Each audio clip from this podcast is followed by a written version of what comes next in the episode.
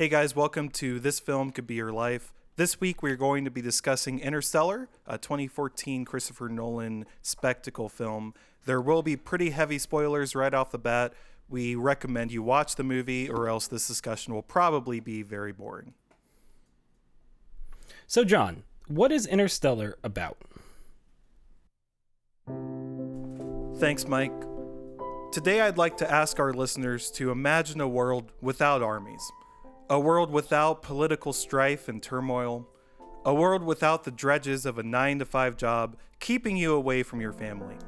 Christopher Nolan's Interstellar is a beautiful portrait of that promised land. Yes, you're only seeing your kids so much because you and them and pretty much everyone you know have had to become farmers to avoid starvation. Yes, there are no armies and political strife because of massive hunger wars that obliterated societal institutions decades ago.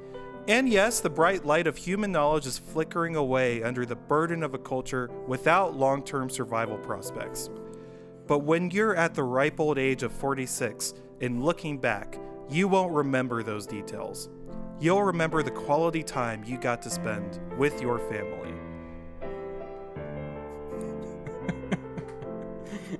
You forgot about uh, when you get sent into space on a decade that makes you miss your family's entire I, life. I consider that. I also wanted to mix in the uh, the dust at some point, and it didn't. I could I couldn't I couldn't sell it. Uh, welcome to this. welcome to this film could be your life.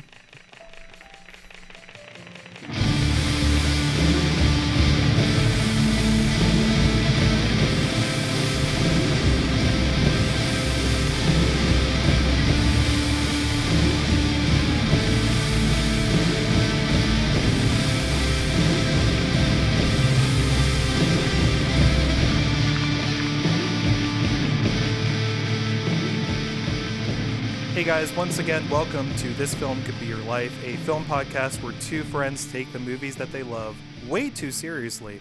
Uh, I'm joined as always by my friend Mike Overstreet, Hello. and I'm Jonathan Devine. Like I said, this week we're going to be discussing Interstellar. Interstellar was a 2014 science fiction epic film uh, directed by Christopher Nolan, starring Matthew McConaughey, our boy Christopher Nolan, starring starring Matthew McConaughey, Go on. Sorry. Anne Hathaway, and Jessica Chastain. It portrays a dystopian future. Okay, it displays. What are you? I'm trying to get through. I just need to get. We're gonna do the Nolan thing. It's set in a dystopian future where humanity is struggling to survive and follows a group of astronauts who travel through a wormhole near Saturn in search of a new home for mankind. So there's a lot to unpack with this movie, mostly because of one guy, the director, Christopher Nolan. Uh, Mike and I often will be texting about these movies as we're leading up to the podcast. I texted Mike a few days ago. Christopher Nolan is probably, I, I think, is the most divisive contemporary filmmaker for movie fans. Yeah. probably doesn't apply for just regular people. They seem uh, they seem on board just judging by his box office receipts. But movie fans, it's very conflicted. I think it's a pretty even 50-50 divide, right? Yeah, absolutely. that uh, on the one side, I, I would say there's some movie fans who basically perceive him as the last savior of original filmmaking, the last bastion of truly, you know, original, creative ideas, pushing these interesting concepts. The other half of movie fans basically, I think, think of him as saccharine, as a hack, as wash, you- not washed, because they would say he's never been up there, but basically say that he's so overblown with his themes and his sometimes a little bit B movie writing and a lot of other hosts of things that they have issues with. And they think he's essentially terrible. Uh, before we usually start these episodes by asking about our history with the movie, but I want to start by Mike asking, what is your history with Christopher Nolan? Because Yeah. in addition, I guess the thing I left out there is that in addition to being very divisive, or perhaps why he's so divisive, is that he's also incredibly popular. These Yeah. are some of the biggest movies over the last 20 years, comes back to this one guy. Yeah. Uh, so, so I don't know. What's what's your past with him? What do, what's your take? I mean, it's really it's really funny because I think more than any director, the response to Christopher Nolan has most uh, impacted my thoughts on a director in a weird way. Sure. Like when I saw Memento, I love Memento. It's one of my favorite movies. Um, and it is kind of quintessential to what I like about Nolan, which is that it's very simple. It has something incredibly creative at its structural center. You know, it has great performances and it's a great movie for what it's trying to do, right? And then I mm-hmm. I mean I felt the same way about Inception, where I'm like, what a great action film. Um, and I kind of just left it at that. And then I started to read kind of responses to him or people's thoughts on him. And it is fascinating because on one hand, I I, I read stuff about Nolan where I'm just like, this dude is way too criticized because it's really people sure. picking apart movies that are either at their roots action films or kind of spectacle sci-fi and they're not really treat like treat sissies or whatever on existentialism or deep thoughts and mm-hmm. like i remember people picking apart inception and you're just like this movie is is is like, not a what are you doing it's just like a it's an action yeah. movie I, at least that's how i re- like responded to it when i first saw it right it's an excuse yeah. for really big set pieces. And people are like, well, this part of it doesn't make sense. And here's how dreams work. And you're like, who cares? Right. And I, I mean, yeah. I, another one is the third Batman with Bane, you know, hello, blah, anyway. Um, the Dark Knight Rises, yeah. When people were really going to town on it for like absurd reasons, like they're treating it like it's Heat or it's like The Godfather Part 2 or like they're criticizing There Will Be Blood. And you're like, dude, have you seen action movies? The majority of human history has made superhero movies that are absolute trash. And this one is objectively yeah. better than many of the other ones, and it's not as yeah. good as the first two, but that's okay. It's not supposed to be that great. So, all that to say, like I'm always I was always baffled by that. But then at the same mm-hmm. time, the more I read people who are like huge fans of his work, who do treat his movies as intellectual masterpieces or um, or even started to think about his own way of like having a relationship with those expectations, right? Where he kind of very yeah. intentionally sometimes designs his movies to make you think there's more going on than there really is. I started to have my own thoughts on him change, which I don't think is fair. Sure. Because ultimately, and I'm wrapping up these thoughts, when I sit down with a Nolan film, I always enjoy watching a Nolan film.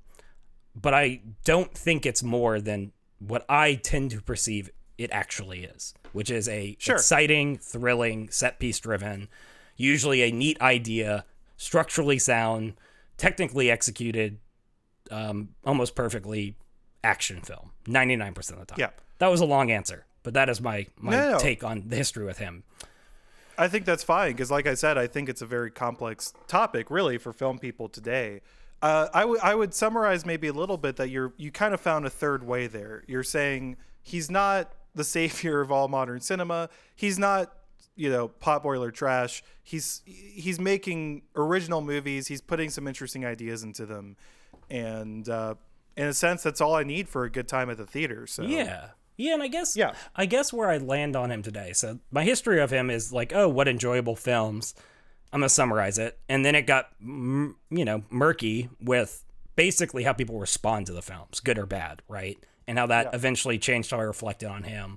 And I think where I land today is that Christopher Nolan is simply, I would say, one of the last, if not the last, and that depends on how you think about James Cameron's absence, but he's at least one of the last great spectacle directors. And he's probably the last, other than Cameron, director whose name alone creates a blockbuster out of a movie.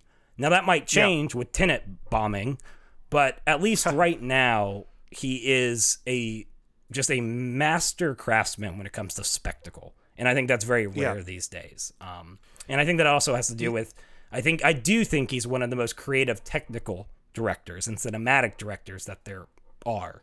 So yeah. Anyway, he also sniffs I, his own actually, farts, but whatever. Yeah, obviously. That actually is a great segue into kind of where I was thinking about this or where I was weighing this. Uh, I, I would say, you know, I, I was writing down my thoughts about, about Nolan, and I realized he is a spectacle filmmaker, I think.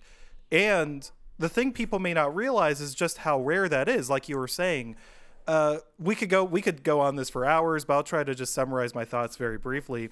I kind of think that Jurassic Park was a very big turning point. Hmm. Before then, movies dealt in spectacle uh, not quite easily, but you know everything you were seeing was, was had had to have a lot of work behind it because it was hard to make spectacle.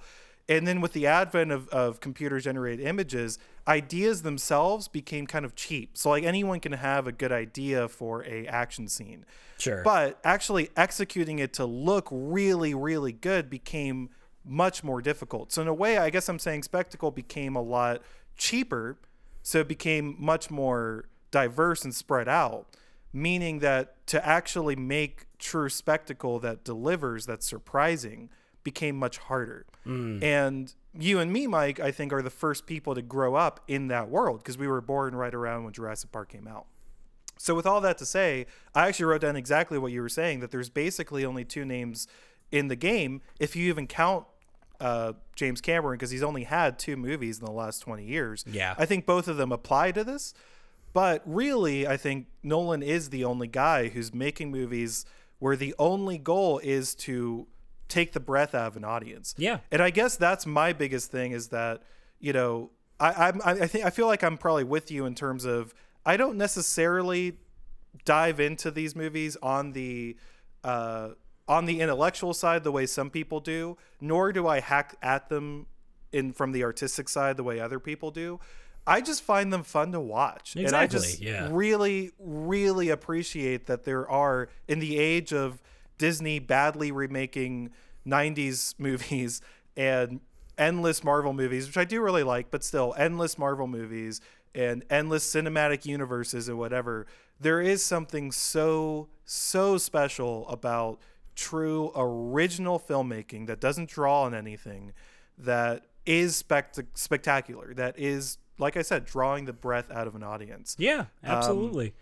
yeah, and I, th- I think I, I mean I think that's not given enough praise. I, I think sure I think his forte at that, and again, like I was trying to hint at, some of that's brought on himself. Like he leans into what people think and say and put onto him as a way of selling and creating hype for his movies. Um, yeah and obviously his thoughts that Tenet was going to this is save possibly movie a very theaters. weird take is bad, yeah this is possibly a very weird take do you draw a connection between him and elon musk or is that just me Ah, I get the Do you know what I'm vibes. talking I get about? those vibes. Like the yeah. strange relationship with his own, you know, personal public personality and the way he kind of fans flames that you're like, I don't think you should be fanning those flames. Yeah. Anyways, yeah. that's I, I get that. Yeah, and I think on the other hand, of I, I do think of Nolan very positively, but I do I should at least acknowledge that if there is one criticism I would levy against Nolan across the board, it is that he is a very frustrating director to me.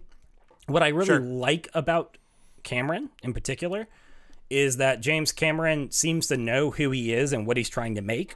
Um, he knows that it's when he's making a film that's not particularly deep, he doesn't try to make it look deep.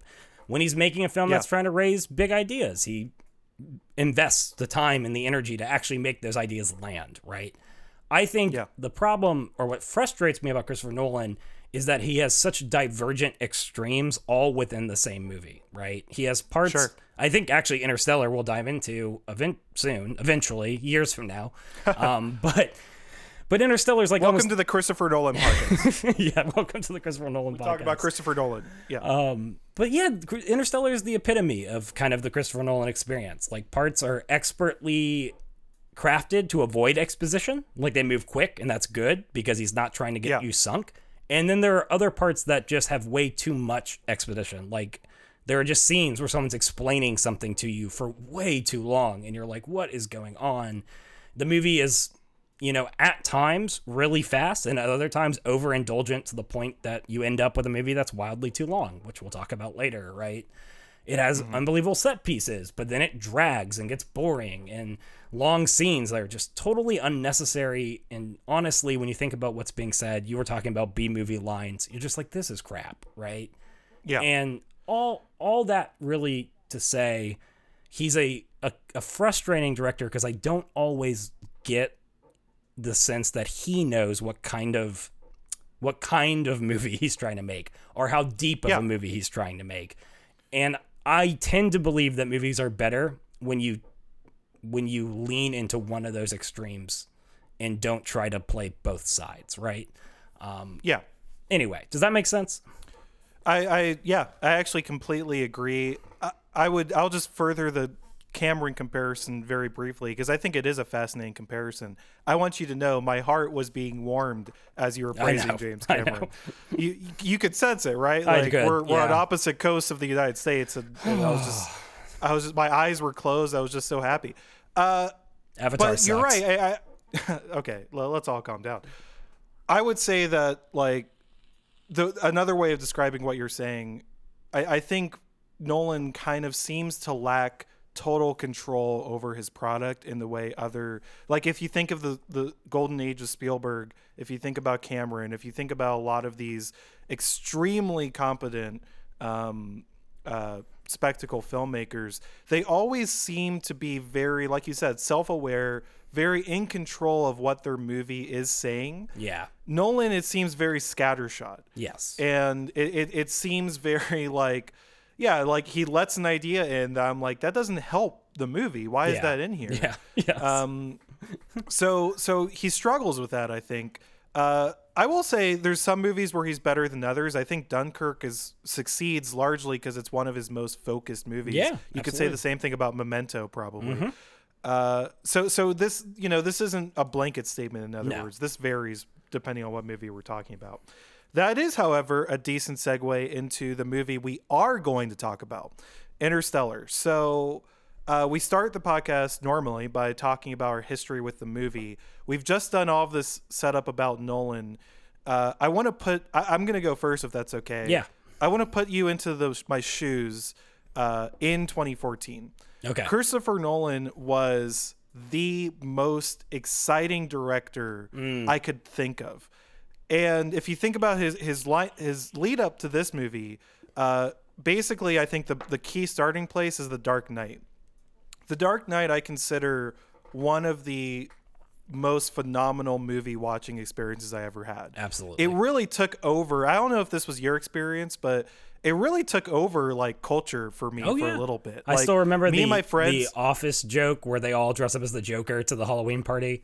yeah, Um, yeah, yeah, that was like real It- life. That's all I'm trying to say. Yeah. If, if you were too young for that, that was what things were like. Me and my friends went to see that movie. I think four or five times. Yeah. genuinely in theaters. We saw it was opening just, It was, yeah. I saw it the day after because I couldn't get tickets to opening night. Uh, it was, yeah, I know, right?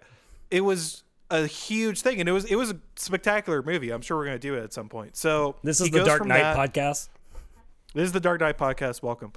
Uh, he goes from the Dark Knight. He hits Inception, which, regardless of the the, you know, I think kind of cold takes looking back on it that are negative. I think at, at least at the time was Oh, really really big and people loved it. Yeah. Yeah, it was great. I actually I, I just want to make a brief note because this is our podcast. Like, we can take as long as we want. I want to make a brief note. We were talking earlier about spectacle filmmaking the scene where uh, Joseph Gordon-Levitt is fighting the guy in the hallway. Oh my gosh, As the gravity is shifting. I mean, I said it earlier. The theater was everyone's jaws were on the floor. Yeah.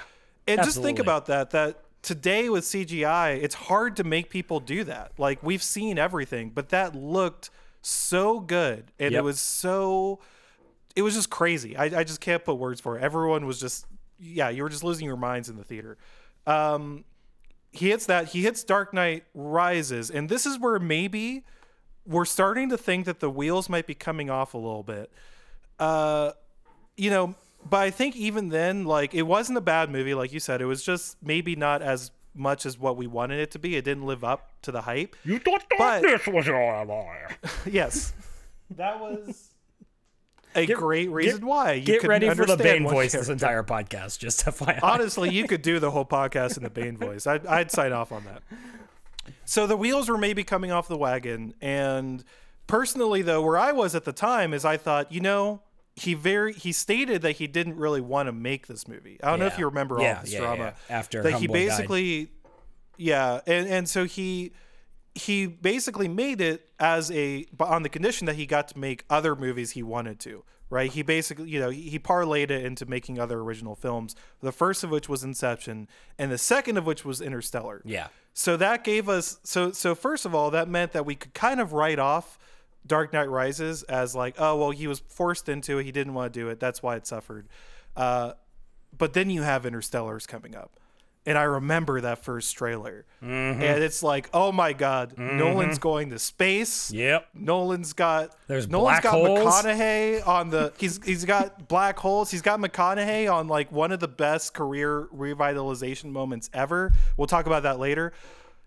It's it's it looks incredible. He's got black holes. It looks like 2001 meets I don't know. It just looks like everything you ever wanted. And going back to what you were saying earlier about Nolan's own problems, I think he set it up to be everything Oh yeah, yeah. he he was clear that he was like this is going to say all of these exciting things this is going to i don't know we were expecting or at least i was expecting a revolution in Yeah. filmmaking i thought this was it Well, yeah. and it- then i saw Well, Yeah, go ahead. Real quick, it reminds me of um, uh, what's that terrible prequel to the Alien movies that Ridley Scott made? Oh, uh, Prometheus. Prometheus. yeah I'm yeah, a big hater. Big hater on Prometheus. Sorry, guys. Um, but That's it was like that, where it's like Ridley Scott's telling a movie or making a movie about what happens when humanity meets their creator, and the creator wants to destroy them.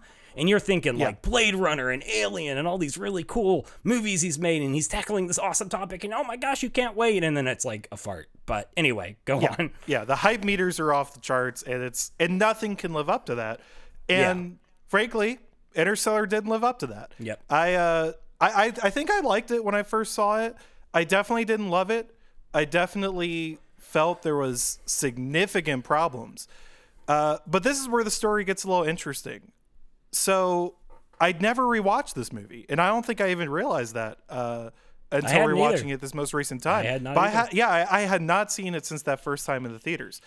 And Mike, I two weeks ago or a week and a half ago, I put this movie on, and I'm watching it, and I'm waiting for the stuff that I really hate. But the more I watch it, the more I find that I'm really kind of enjoying it, and I I even am starting to really love it. Mm-hmm. And I get to the end, and I realize that I, I think this movie was hurt more by expectations Yes. than almost any other movie I'd seen Yep.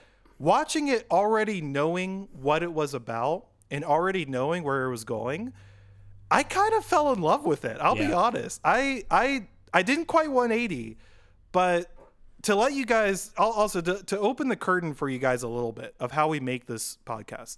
Uh, mike and i have discussed that we find great discussion doesn't necessarily come from the movies that we most love that we like we, we find that it's probably better to pick movies with a few problems.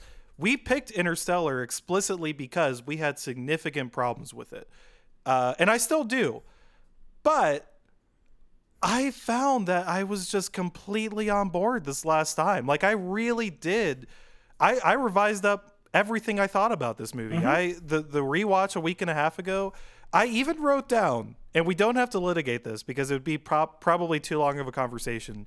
I even wrote down, "Is this Nolan's best movie?" Oh, that's and then I wrote down next to it, or is this maybe my favorite movie? See, of his? that's not his best, but my favorite. That's a different Yeah, conversation. Yeah, Yeah. I, I would not say this is his best movie. It might just be my favorite, though, which we will litigate, I'm sure, as we get into it. Mm-hmm. Yeah, but yeah, all of that to say, I, that's a long story, but this is maybe the biggest turnaround I've had for a movie in recent times. So I wanted to set it up. Uh, Mike, what about you? What's your history with this movie specifically? Yeah, it's almost identical, so I'll keep it short. I mean, I wrote in all caps IMAX baby, um, which I Oh will say God, this. I saw this and I mean, this was one of those movies that I was just like could not wait to see in IMAX, and it did live up to the Yeah. hype on that front. Like this was a movie that on a massive screen with like surround sound and oh, it bl- it's like pushing you into the seat as they go through space, right? Yeah. But beyond the sheer visuals of it, I, I definitely believe I came into this movie on the hype wave. I mean, I, I think I wrote down I was still deeply in the palm of big Christopher Nolan industry. um, so like, and I think I had also written off his other movie that had disappointed me, which was the third Batman, which still I think is overly criticized for dumb reasons, but but it was a disappointment, right? But like you had said, Yeah. there was all this stuff coming out about it, and you're like, oh, he didn't want to do it, so you kind of write it off. And man, when I when I saw it, I was really torn because in truth, and John, you and I say all the time, it's not a plot hole. if you don't catch it while watching watching the movie, right? Yeah. This was the Yeah. first Christopher Nolan movie I watched where in the theater I was like, "What? Like, wait, what the heck is going on?" Yeah. I caught Yep. problems with this movie while I was watching it the first time, and and I basically had the same experience. I did not rewatch it because I was so I don't know. I was just like so let down by it. And I mean, it's really I would funny. say maybe even apathetic towards it is Yeah, how I felt. apathy's- Like I, I just never. Yeah. apathy's a great word because like I didn't even try to see Tenet. Like apparently this apathy just saturated all of my Christopher Nolan viewing experience at this point. Um, because the hype for Tenet was so big, and I was like, it's gonna be a letdown, guys. Don't watch it. And I came back to it on this rewatch, and it's just a fun movie. It's actually really funny. It's almost like I returned to that first stage of watching Christopher Nolan movies that I was telling you about, where I just let it be an action movie this time, or an adventure movie, or a spectacle. And I, I mean, yes, there are still pretty gaping plot holes, but for the most part, I, I never like was bored. I was never uninterested. I was always impressed by something that was on the screen. I enjoyed it so much more once those expectations had faded with time. So I'm with you, 100%. Yep. Probably, and and it's funny because this comes up a lot. I think this again, this expectation, the way that a movie is set up going into it, or really any art, so dramatically influences you. This is maybe one of the most extreme examples, though. Yeah. So I'm excited to talk about it. Uh, where is it, real quick? Again, I don't want to get into this too much. Uh, where does this sit for you? For let's say your personal favorite Nolan films, is it still pretty low? Is it did it Um, move up a little bit? That's a good question. I think for nostalgic reasons, Memento is higher than it probably should be. I just Sure. remember watching Memento at a very informative age and was just like, oh, yes, I love this movie. I I This so think cool." for me, my my version of that because I didn't see Memento until much later. Yeah. my version of that is The Prestige. Yeah, exactly. uh, yeah. the, I saw that when I, I think that was the first movie of his I saw. It, it had all of those effects on me, so I will always look very fondly back. And that's a perfect sorry, example where I saw that after the Nolan Renaissance was over. I went back to it Yeah. and was just not terribly moved by it, right? And I think, Sure, I, I could accept that. Yeah, um, but objectively, the ones that are my favorite, I mean, Dark Knight is the top. I freaking love that movie. That's fair. Um, I think I enjoy the visuals and spectacle of Inception more than Interstellar, but I put them on the same level of quality. that makes sense to me. And I'm surprised this you- m- might be the third. I don't know. Um, I'm surprised. Oh, Dunkirk is sorry. Dunkirk is probably my second after Dark Knight. There we go. Yeah. There we go. Yeah, I was sorry, I, forgot about Dunkirk. I was waiting for it. I am like weirdly not warm to Dunkirk. I like it a lot, but we've talked about that before. Yeah. I love that so we, movie. And, um, yeah, so that that's what I was expecting you to say. So when I, was saw that in a second, theaters and you didn't, and that's like a movie yeah, that we've you talked about. Yeah, It's so wildly different outside of theaters, which all of his movies are, but that one in particular. Yeah, yeah. Okay, uh, stick around after the break. We're gonna get into actually talking about Interstellar and not all of these things around it.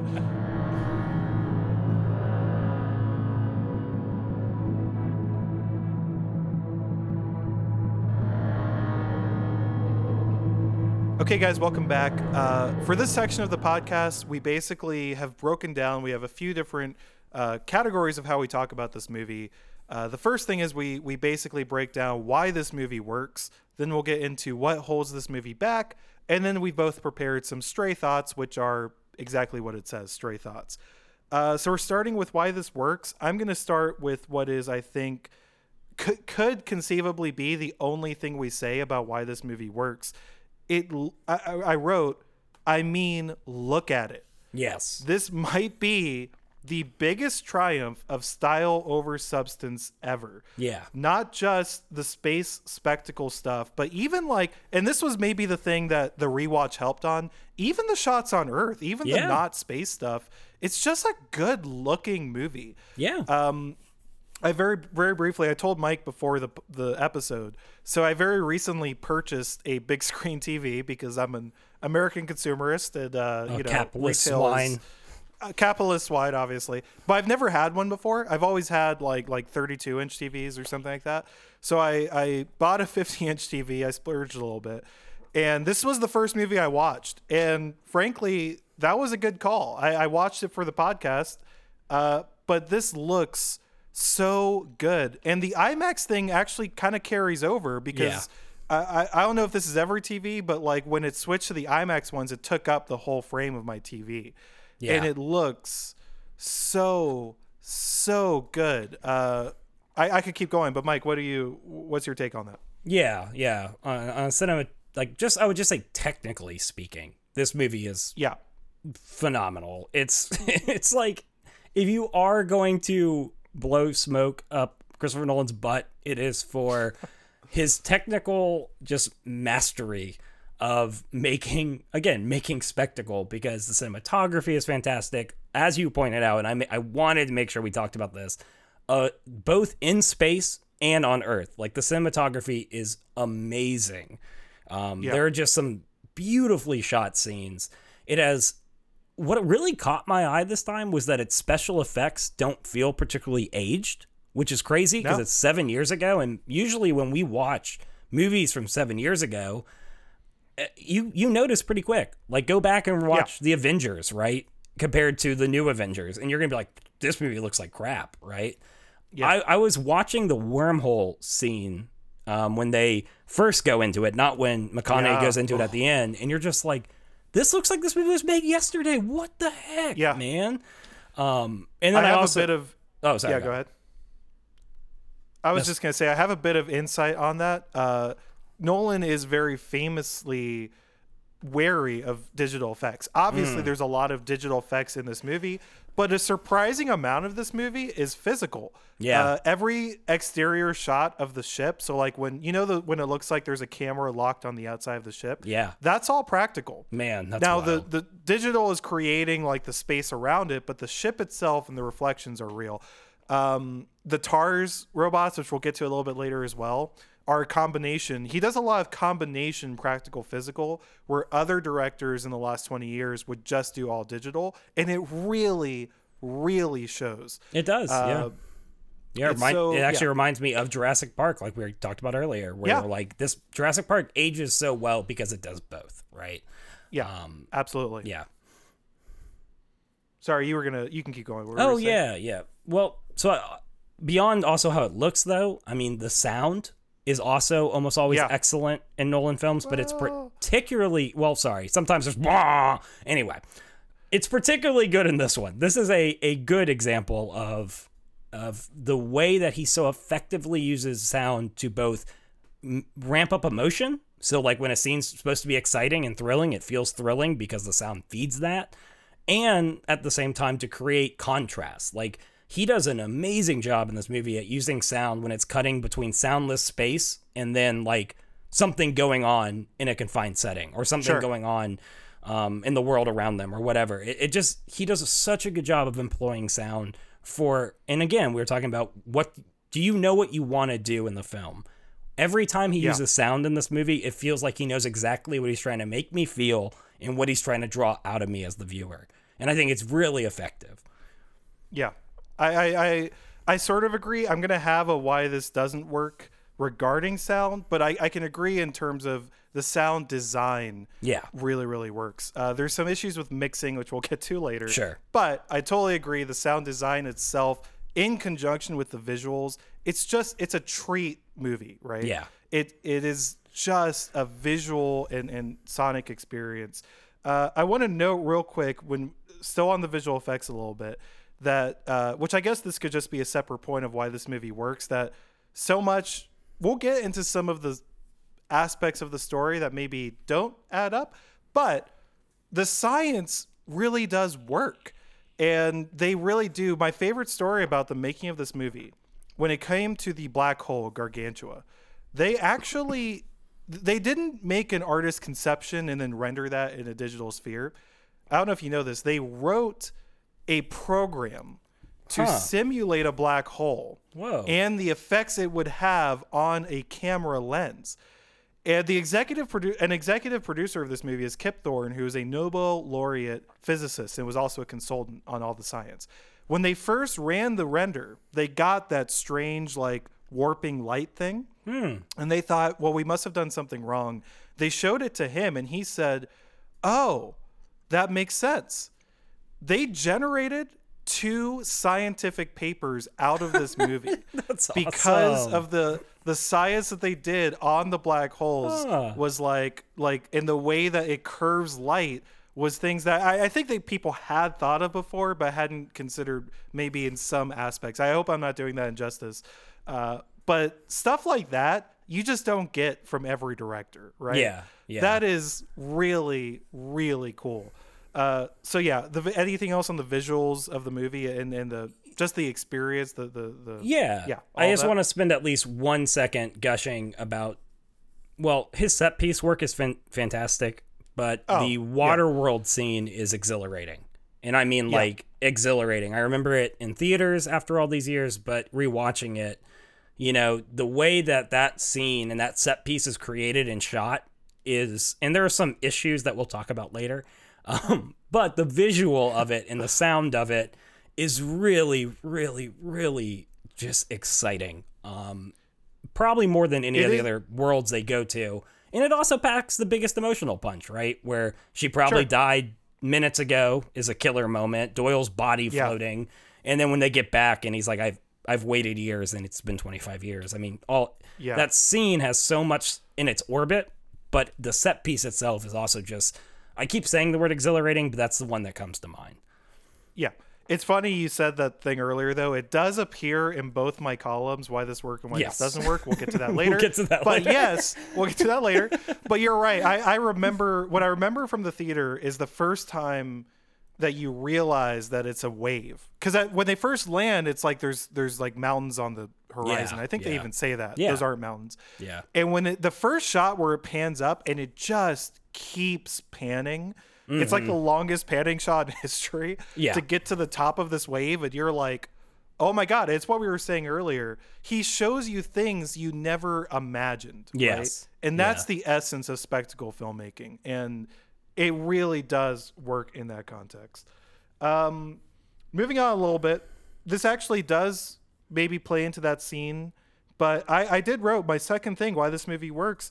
It's acted really, really well. Yeah, the cast. Yeah. I say acted because there's some questions about the writing. We'll get to that later. But to start off with, uh, Matthew McConaughey, I kind of hinted at it earlier. This was I, I forgot how hot these two years Ooh, were. yes. Ooh, My doggy. guys pull it off. Wolf of Wall Street, Dallas Buyers Club, True Detective season one, and then this movie. Is that the best renaissance of Yeah. any actor ever? it's because before then he was just a he was the rom com guy, right? Yeah, he had a couple. He had like Dazed and Confused, I guess, and a couple things. But then it was just rom coms until suddenly 2012 ish, 2014. He's just popping off. Well, and it's where so, did this come from? It's so strange too because there's actually a movie that came in 2012 called Mud that is really Yeah. really good and he's really good in it and it was uh, financially did not do anything. Like no one saw it. yeah. And it was just one of those things where like, oh no, Matthew McConaughey doesn't even bring people to theaters anymore. Like it's it just He's washed up. He's washed, yeah. And then this comes out of nowhere, like a tidal wave, like you know the planet with the waves. But Hey, um, hey. there you go. But uh, tsh, but yeah, now you're absolutely. I I can't think of a renaissance like this. I mean, you want to think about things like you know um, John Travolta in Pulp Fiction and That what that did his career. thought, yeah. But this is bigger than that. I mean, this is like and he didn't sustain that as far as I can remember over. Yeah. I, I guess he probably had at least two or three movies, but I mean, this was this was a lot. This And- was he just dominated all of culture. All and he he rode that wave into a bunch of Lincoln commercials, which you know yeah, that's a choice. which but whatever. somehow work. I mean, they're, they're iconic. Like we all remember them five years later. But yeah, Uh, man, I have like such a soft spot for Matthew McConaughey. I mean, even in bad movies, he's just got that like charm to him, and he's Sure. really, really good at the the trope of a smart, witty guy trying to solve a problem. You know, Sure, He fits that which this movie relies on a lot. so much. like him selling that specific character. Yeah, yeah and it, it's like, and it's so funny that Matt Damon then turns around and does that in The Martian, you know. But it's two Yeah. examples where it's like I love these actors when they're in this kind of specific role, because you know, on one hand, he's really witty. You love the scene where he tells off the guidance counselor, he sets up taking his daughter to the baseball game, and he's just like. And I'm just gonna take her to the game. And then he smirks, and you're just like, I love this guy. I love when he goes back to the truck and she says, "How'd it go? I got you suspended." it's so good. But then he also great. like you also just forget, or at least I had forgotten when this movie came out, and I had forgotten since the last time I watched it, how good he is at carrying emotional weight at the appropriate times because Do you want to talk about the scene now? yeah, we're gonna talk about the scene because yeah. this is what makes this movie works. Because this movie is a hollow shell without some of the scenes in which he conveys intense and does it well, just like emotion, just humanity. So yes, let's talk about the scene. Let's start crying, Talk John. Let's do it. The So, uh, the yeah. scene that we are referring to, I can set up. The scene that we're referring to uh, comes, I think, about halfway through the movie. He when he gets back from the water planet, and 23 years have passed because of how close it was to the black hole.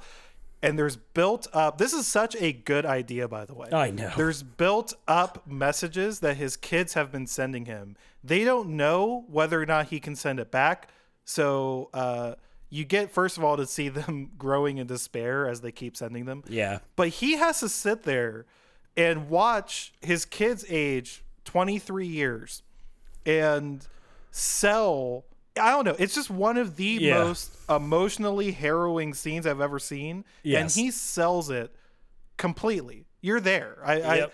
I just think about people. If that was bad, people would have been making fun of that scene for the last eight years. I haven't seen a single meme or joke about that scene. No, you can't. Maybe I've seen one it. meme. You can't make fun of it. That's You can't make fun of it. Yeah, I mean, Oh like, wait, you think you can? no, no. I mean, it's wrong Okay. to do. It's immoral. It's an immoral thing. I would be personally offended if I saw someone mocking that scene. Um, because yeah, like on one hand, that scene is so good because it hits at when Nolan is at his best. He has such creative ways of getting exposition out of the way. And when he's at his worst, it drags, which we'll get to later. We keep saying that, but we'll get to that later. But this scene is we a have many things to say in the in the what this movie doesn't work. But keep this going. scene is a perfect example of like think of how much world building and exposition he does in such a creative tool and an emotional tool that I know is manipulating me, but hits like a ton of bricks. It's such a good way to do that, right? And and beyond that, I mean, it starts with his big smile, eh, you know that Matthew McConaughey smile yeah. And then the tears, and then there's just the weight of the life he's missed, where his son gets married and the grandkid's born, and then their granddad dies, and then the kid dies, which is just like, dude. Yeah, which is brutal. Oh, man. And then, and then he ends with, "I hope you're at peace," and then the screen cuts to black, and it's just like Jesus Christ, like yeah. And the whole shot, yeah, get, getting back to the visual design too, because they're in the spinning ship, so the light from the sun or not the sun from whatever is is keeps like strobing essentially on and off him. Right? It's oh my gosh, it could just be one of the best scenes Nolan ever made. It is, Um, and it would be. It would have been yeah. really, really tough and like a human moment to end on. So thank God that Nolan included his daughter, still holding a grudge against him, and deciding to use her birthday to talk crap to him across Yeah. space and time in order to remind us that he is a negligent father. Um, yes, that was a very like- key moment to the character. like, thank goodness that this powerful, poignant scene. They were like, let's not give the daughter one. Let's just make her being a jerk for like no Yeah. reason. anyway, which once again we will possibly get to later. Yeah. At the risk of being a little bit, uh, I guess cheeky, maybe we've never done this before, but Mike, I have pulled up the Academy Awards for the year that Interstellar Mm. Uh, came. So first of all, it didn't win any, or it won Best Visual Effects. Duh. It was nominated for a few uh, original score, mostly technical ones, except I think score. I'm going to read you the best actors, and you tell me if you think Matthew McConaughey bests anyone here okay. these are the nom- these are the people who are just nominated. Steve Carell was nominated for Foxcatcher. Ugh. Bradley Cooper was nominated for American Sniper. Ugh. Benedict Cumberbatch was nominated for The Imitation Game. Ugh. Michael Keaton was nominated for Birdman. Do you remember the winner this year? This was one of the travesty years. Oh, I do. Is it the theory of everything? Eddie Redmayne for The Theory of Yeah. Everything as Oh. He did gosh. he did the thing. He went disabled and got the actor. Yeah, Best Matthew actor. McConaughey might be better than all of those performances except I was gonna Michael say, Keaton. except Michael Keaton. Except Yep, for okay. Michael Keaton. We're on the same page. That was the so at the time the the really big injustice for everyone was Michael Keaton losing, uh, which I still sort of stand by. But yeah, I actually kind of agree. Like genuinely, Yeah. I would put McConaughey over. Uh, Steve Carell is also really good in Foxcatcher, but Yeah. over certainly Bradley Cooper, Benedict Cumberbatch, and Eddie Redmayne. but even Uh, like that's Steve an Car- easy sell for me. even like Steve Carell is just kind of one of those. He puts on makeup and transforms his face parts. He's good in it, but he's not That's as true. good as the genuine emotion in this film and the acting. Yeah. McConaughey's not doing. I would say it this way, like uh, especially we're talking about Redmayne and uh, Steve Carell there. Like, frankly, kind of gimmicks to those performances. That's really Yeah. rude. A little bit true though. You think about McConaughey in this movie, no gimmicks. He's just him. No. There's nothing, you know, there, there's nothing like he's doing that's really eating the scenery uh, moments, but he's just selling it, and you're just there. And like even when he has a a line, for example, that could be cheesy, he he nails it so well that it still is deeply impactful. Like, you know, when he detaches from the ship at the end, and what does he say? He says, "Like we agreed, ninety percent or whatever." When he doesn't Yeah. tell her that he's gonna have to basically die in his mind um, for Yeah. her to survive. It's like that line could be cheesy, and yet he has such a strong line delivery, such a strong command of this character, and his wit, and his depth, and his emotional woundedness, right? That, yeah, I mean, he's not working with much, you could argue, and he delivers above what I think the script gave him to do, quite frankly. Yeah. And yeah, there's no gimmick. It's just Matthew McConaughey being a boss. It's fantastic. Yeah, I completely agree. Now, ordinarily, I think I may have even said when I introduced this point, uh, the acting. I'll be honest. Besides McConaughey, uh, no one is bad in this movie. I don't does- think anyone else is How, is let me ask you a question real quick. amazing. How does yeah. Christopher Nolan get so many famous people to be in this movie? I don't know. It's weird. It's I, Ca- I did notice that. I'm like, man, we I- got we got Mr. Lithgow, we got Michael Caine, we got Topher Grace, Yeah, Uh, Casey just- Affleck, we're- Casey Anne Affleck. Hathaway, and then a like young Timothée Chalamet, which I totally forgot. At the moment, of course, he wasn't Timothée Chalamet yet, Well, but still. And who's his who is the kid's principal? It's David Oyelowo. He just won an Oscar for playing Martin Luther King Jr. like, what he's- is he doing? And he's just a guy. He's in a bit part in this movie. Principal. We have we both have issues with the character. I think that we'll get to, but Jessica Chastain also does a good job Yeah, as he as. Murph. Yep. Uh, so yeah, I don't know. I, I think having said that, there's a lot of great people in this movie. I, I don't. I, I think Matthew McConaughey is the main draw in terms of praising acting. Everyone else does a good job. Yeah. Um, Yeah. I will say I do want to make a quick note. I do like that he finally cast Michael Caine sort of against type yes. because Oh, he God. always makes him basically the same character. This movie sort of tricks you. It, it seems like the same character, but then he has that whole reversal, which I think is pretty effective. Of, of that he's Well, been lying to everyone this whole And I love the I've been lying to you the whole time shtick. It's Yeah. great. It's great. it's actually kind of smart. Yeah, I, I think that that that lands pretty well. yeah. Uh, moving on to more things of why this movie works. I wrote down the sparse world building really works for me. Yep. They never tell they never tell you exactly what has happened, right? And they, you know, I think a lesser movie there would have been like interview, like news stories at the top, you know, that cliche. There would have been like like a, a God forbid a voiceover or something, but they never really tell you. There's just little hints in the dialogue. Back when there were armies, uh, McConaughey says at once. Yeah. Uh, Lithgow says, you know, in my day, uh, baseball players were like famous guys, and then McConaughey says, well, in my day, we were too busy fighting over food to watch baseball. So it's just little things that are that are letting you in on the world and letting you construct this picture of, of a really interesting dystopia actually where Yeah. I you know and they never tell you the mechanics of the blight but again they don't have to it just works I, I just like that kind of world building it's very very good to me Yeah. Yeah, I think I wrote down the movie's dystopian vision of the future and Yeah. and then essentially agree where it, it's it's the way it's fed to you that makes it so good. Get it fed. Um you know, hey but I think what it what it really does effectively is I actually think better than most movies, at least with our more modern understanding of what's happening to our world. It captures what a collapse would probably look like. You know, it's not political, it's not warfare necessarily. It's ecological, it's environmental, it's agricultural, right? And I Yeah. think the blight is a really powerful thought exercise and tool for depicting that. I mean, I think this movie gets it. The end of the world comes from an ecological collapse that starts slowly and then gets real fast, right? Yeah. Where they've pulled out enough pieces of the complex webs of how life works on our planet, and then it just all falls apart eventually. And, and you see that Yeah. in like again, like you were saying, the small ways that they talk about how the blight basically transforms and spreads and eventually is unstoppable. You know, uh, well, one second, John, this is for you. I wondered what would break first, your corn or your spirit. Okay, I'm done. But like, Oh my God. but yeah, throw He's in never lines. gone. He's always good. He's all, Bane's always there, baby. Fade's always there watching.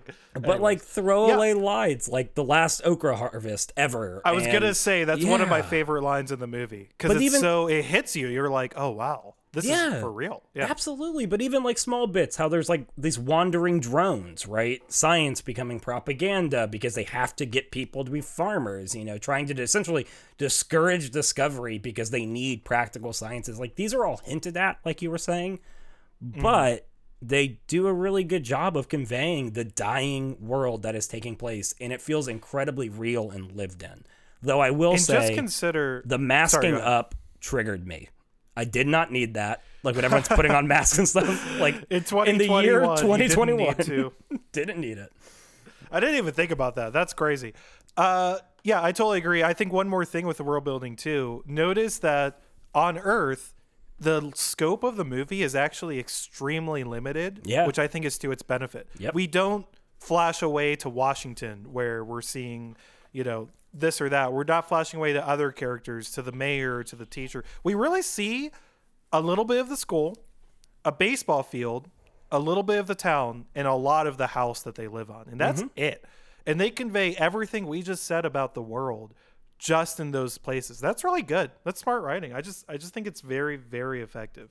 Well, yeah, and Uh, it, and it have more, captures but- oh, it captures the survival, right? Where it's like if there is a world in which growing corn is survival, of course everyone gets siloed because all the reasons we had for interconnection in good and bad, violence or you know creative building, Collaboration, progress, yeah. collaboration, they're gone. It's like you're you just need to be trained to grow corn, and the only collaboration is going to come when the government comes to take the corn to feed people and.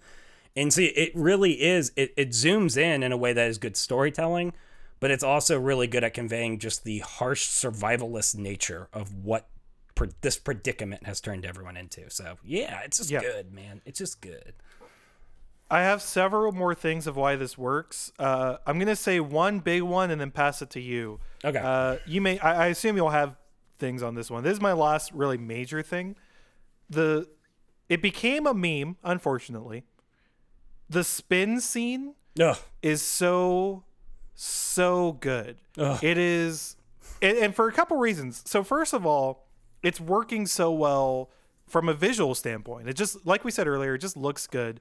From a sound standpoint, that's when the music really hits, like that organ piece Yeah. which is just oh my gosh and then but finally i think this is the thing i, I maybe missed even the first time the thematic resonance Yeah. that they are playing out what this movie is about of basically pushing as you get pushed into your final most desperate state of survival the impulse to still fight back is and and it it shows you that it doesn't tell you that it shows you the hopeless situation and then Cooper resolving I'm going to go in anyways. I'm not just going to say, well that's it.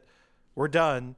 I'm going to still do the insane thing because I have to because it's my only option to survive.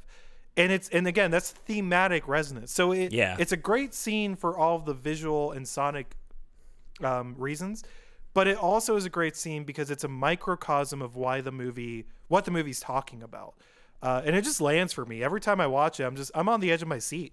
I was in the theater when I first saw it. It just, it's so good. Uh, so that was the biggest last thing I had. And if, if you have any thoughts on that, Well, I mean, I think you covered why it works so well. I'll always Sure. have in my mind the moment where like it stops spinning counter to each other and they line up because they're spinning at the same speed. It's just like a really cool effect. Yeah. Um, I will disagree with you that the line where he says, "Cooper, it's not possible," and he says, "It no, Oh. it's necessary." That's Yeah. not that's not a good line. It's just not. You say that in the movie, I always let it pass. When I think about it later, I'm like, ooh. But in the movie, I'm there, so you know, I'm I can be overly sentimental. That's yeah, no, it's a great scene. It's unbelievable. Yeah.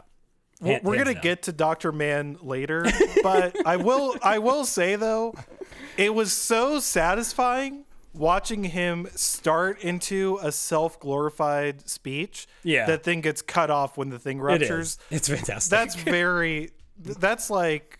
That's such good shout and proud. So- because you know he's gonna. He's been giving these dumb speeches the Oh whole movie, and then one gets totally interrupted. It's really funny, actually. Like it's so uh, Matt Damon dying. That's what worked for this movie.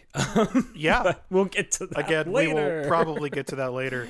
I have a few more good points, but yep. Mike, uh, I, I've been talking for a while. What do you got?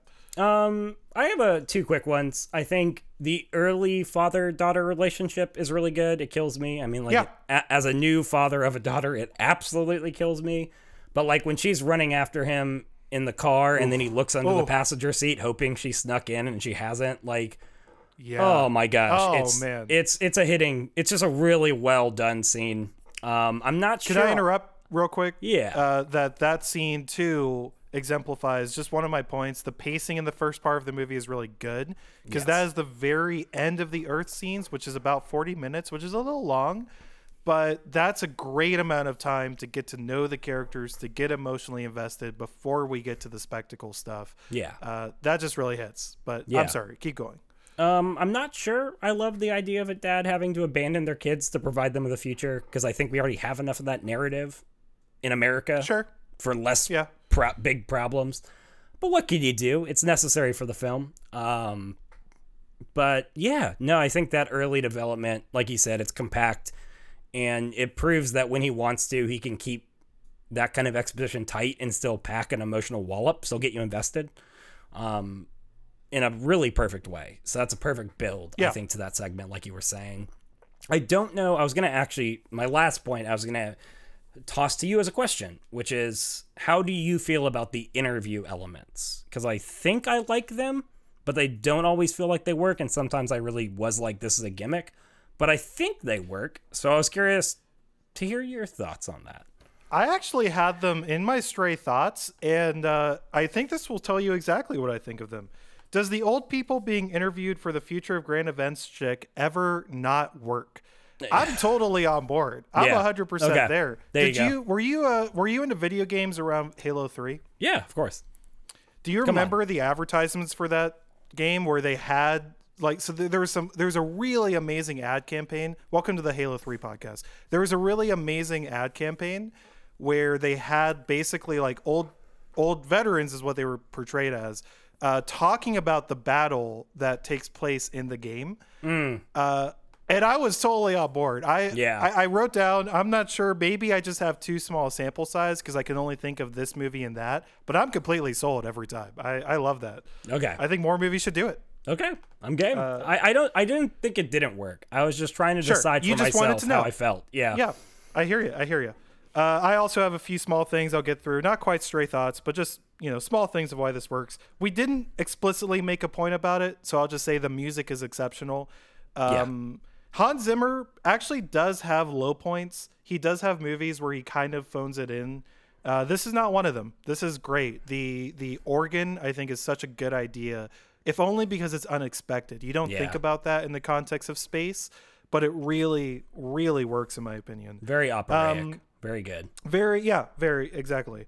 Uh, I found again, this is a small thing. A future space robot that's not evil is genuinely refreshing. Oh, that's nice. And in general, and in general, I think that the movie's perspective on technology is, like I said, refreshing. Like Yep. it's a future space semi dystopian movie. Technology is not the bad guy though. Yeah. and that's unusual, and I really like it. It reminded me of Uh, um. It yeah. reminded me a lot of her, where it's Yeah, it's yeah. n- the robots like when they become aware and her aren't villains. Like there's nothing villainous about technology, right? Um, Yeah. Now that one has all sorts of other cool things going on, but I like that in this moment when in which we don't have AI, so it's not at the point where they're thinking for themselves. They still are a good thing. So sorry, I'm just repeating what you said, but yeah, No, it's, it is I- yeah, incredibly refreshing. I think the her connection is great too. My last point for why this movie works, I saved because it's it's gonna it might be controversial. I don't know. This could be like the old people thing. I'm gonna I'm gonna gauge where you are on this. I wrote, to be honest, I found the ending much more tolerable once I already knew it was coming. I'm talking about when he gets into the black hole. Uh huh. It's still a little out of nowhere, but I actually think they earn it more than I originally gave the movie credit for. I'm willing for you to tell me that you deeply disagree. This is a sticking point for a lot of people with the movie. But once again, once I knew it was coming, I felt like the movie did gesture that direction. Like they Sure. were setting up the whole the ghost thing where it's like they got taken to the NASA headquarters originally by a completely unexplainable phenomenon. The whole uh, as well, we're going to talk about it later, the whole love speech, the whole I, I do think they actually set it up and I, I I don't even think it's executed that badly. Again, I think it's I so, so I guess what I'm saying is I think the reason why I and many others responded negatively was again that expectations game. That basically we thought we were walking into hard sci-fi and the movie presents itself as hard sci-fi until that moment. Once I knew it wasn't hard sci-fi, I actually think that's fine. And I think it even works. I was actually on board. I'm prepared for you to tell me you completely disagree. So, where do you got? Yeah, this is a good kind of transition to what doesn't work, but we'll we'll make sure we pause before we dive into that, John. I know you Yeah, love your yeah. breaks, but Love me my breaks. yeah, I mean, I had this uh, straddling the two Okay. I can really the that. two categories. And yeah, there's two points I would make. The first is Okay. I'm not sure that love as a scientific force working across time and space is a good plot point for me. I think Okay. it's telling that as someone who is deeply moved by people like Richard Rohr, who's a Franciscan friar, um, and Christian theology, especially with this idea of love as like this foundation of existence and reality and what that means, right? I think that this Yeah. should impact me and it should be like right on. That should be my response. And it's telling that it's not. It's telling that I'm just kind of like, okay, cool, right? It, it just, for whatever reason, the idea that love is the one thing that transcends time and space or whatever other than gravity does not work for me. And I wish it mm-hmm. did. I really, really wish it did. Beyond that, I think that final scene is everything problematic about him riddling scenes with too much exposition and explaining. If you I can recall, agree with that. Matthew Yeah. McConaughey literally talks for 90% of that scene, walking through 5D in a 3D space and blah, blah, blah, blah, blah, blah, blah, blah, blah. Um, he just talks a lot, right? And it the movie Mm-hmm. slows down, and which is a shame, I think. I don't think it works when it slows down. And the last point I would make is I do think there is a difference when you think about how people structure a movie where it's attempting to be deep, layered, intelligent, and then really rewatchable and how it lays out its intricate plot points in a way that are like Easter eggs. That on the rewatch, you're like, oh, it was building to this. I should have seen it coming, right? Mm-hmm. There is a difference between a movie that, by its nature and creativity, has a sense of that depth that you want to return to in mind, and one that is Sure. clearly doing it like a gimmick, right? In which Yeah. he wants you to go back through it and be like, "Oh my gosh, Murph Oh, on the bed that, said and- we'll be the same age," or when he says, "When I'm by a black hole and time moves differently for us," it's like he's trying to build those He's things into his his, movies. Exactly. Yeah. It's not subtle. It, it's almost like he- he's trying to manipulate me into rewatching his movie so I can be like, "Whoa!" Right? It's almost painfully obvious to the point that it feels unnatural to me. My rant is over. You may respond. I don't, and and so the funny thing is, I like the scene. You have significant issues with it. I don't disagree with any of your points. Yeah. and and I think that my experience it sort of encapsulates my experience on this most recent rewatch. I would say I, the reason I walked away from this movie so much happier the second time, is because I since I already knew the plot, I sort of was able to look past the presentation at the actual essence of the story and, and Sure. the plot and themes. And so, and you actually make a great example because you're right. He expositories the hell out of this whole scene, and it's real bad. Yeah. Uh, but a great example of this, McConaughey's whole revelation. It's us. We were doing this. for That's ourselves. great. It's That is dumb. great. Well, and it's dumb when he just says it. Yeah. But the idea is It's really so good. Yes. So in a sense, I agree that's frustrating. Is maybe the best word. Yeah. But if when I focus on that, on like the idea of, oh, the I, sorry, the ideas of what's going on, I find I, I really love the movie.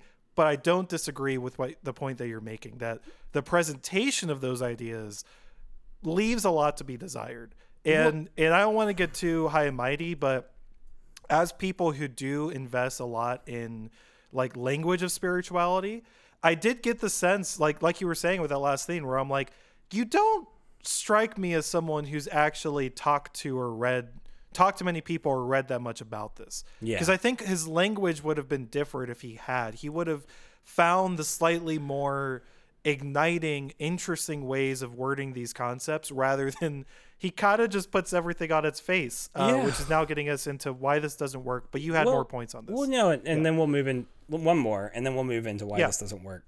I think what we talked about ET in our third episode, and the thing that is so effective about Spielberg is that he knows exactly what he wants me to feel, and then he makes me feel it. It is at times manipulative. It is at times heavy-handed. It is at times simplistic, but guaranteed, I'm going to feel what Spielberg wants me to feel.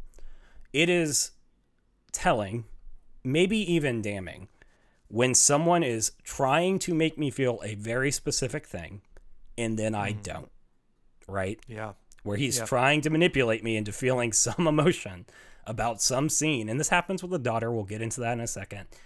And I just don't feel it. It just doesn't do anything, right? And I just think that's a miss more than anything. But you're right. The idea beneath it is fantastic. My essay is literally on what the thing you just talked about was is the idea the revelation that they save themselves is a really important, good, profound idea. And yet the delivery is like I want you to feel this about this revelation and I just don't. I just don't. And that's a problem. Yeah. If you're going to be this heavy-handed and this openly manipulative. I love you, totally Christopher agree. Nolan. I'm so sorry. Hey, Chris, we love you, buddy. If you're listening, shout outs to Christopher Nolan listening right now. you done good, kid. Bathing it. What's the? I know I bring this up a lot, but the uh, the GIF of Woody Harrelson wiping his tears away with money. Yeah, exactly. That's how I picture. That's how I picture Christopher Nolan taking our criticism. Stick around. We're gonna get to why this doesn't work right after the break.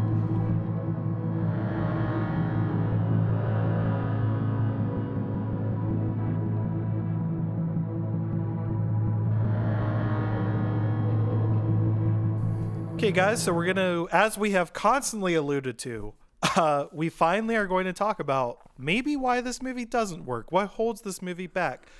Uh, I'm going to start with, I'm going to reverse our trend. I'm going to start with a very small one, very small one, but you did reference this, and so I felt the need to get this off my chest.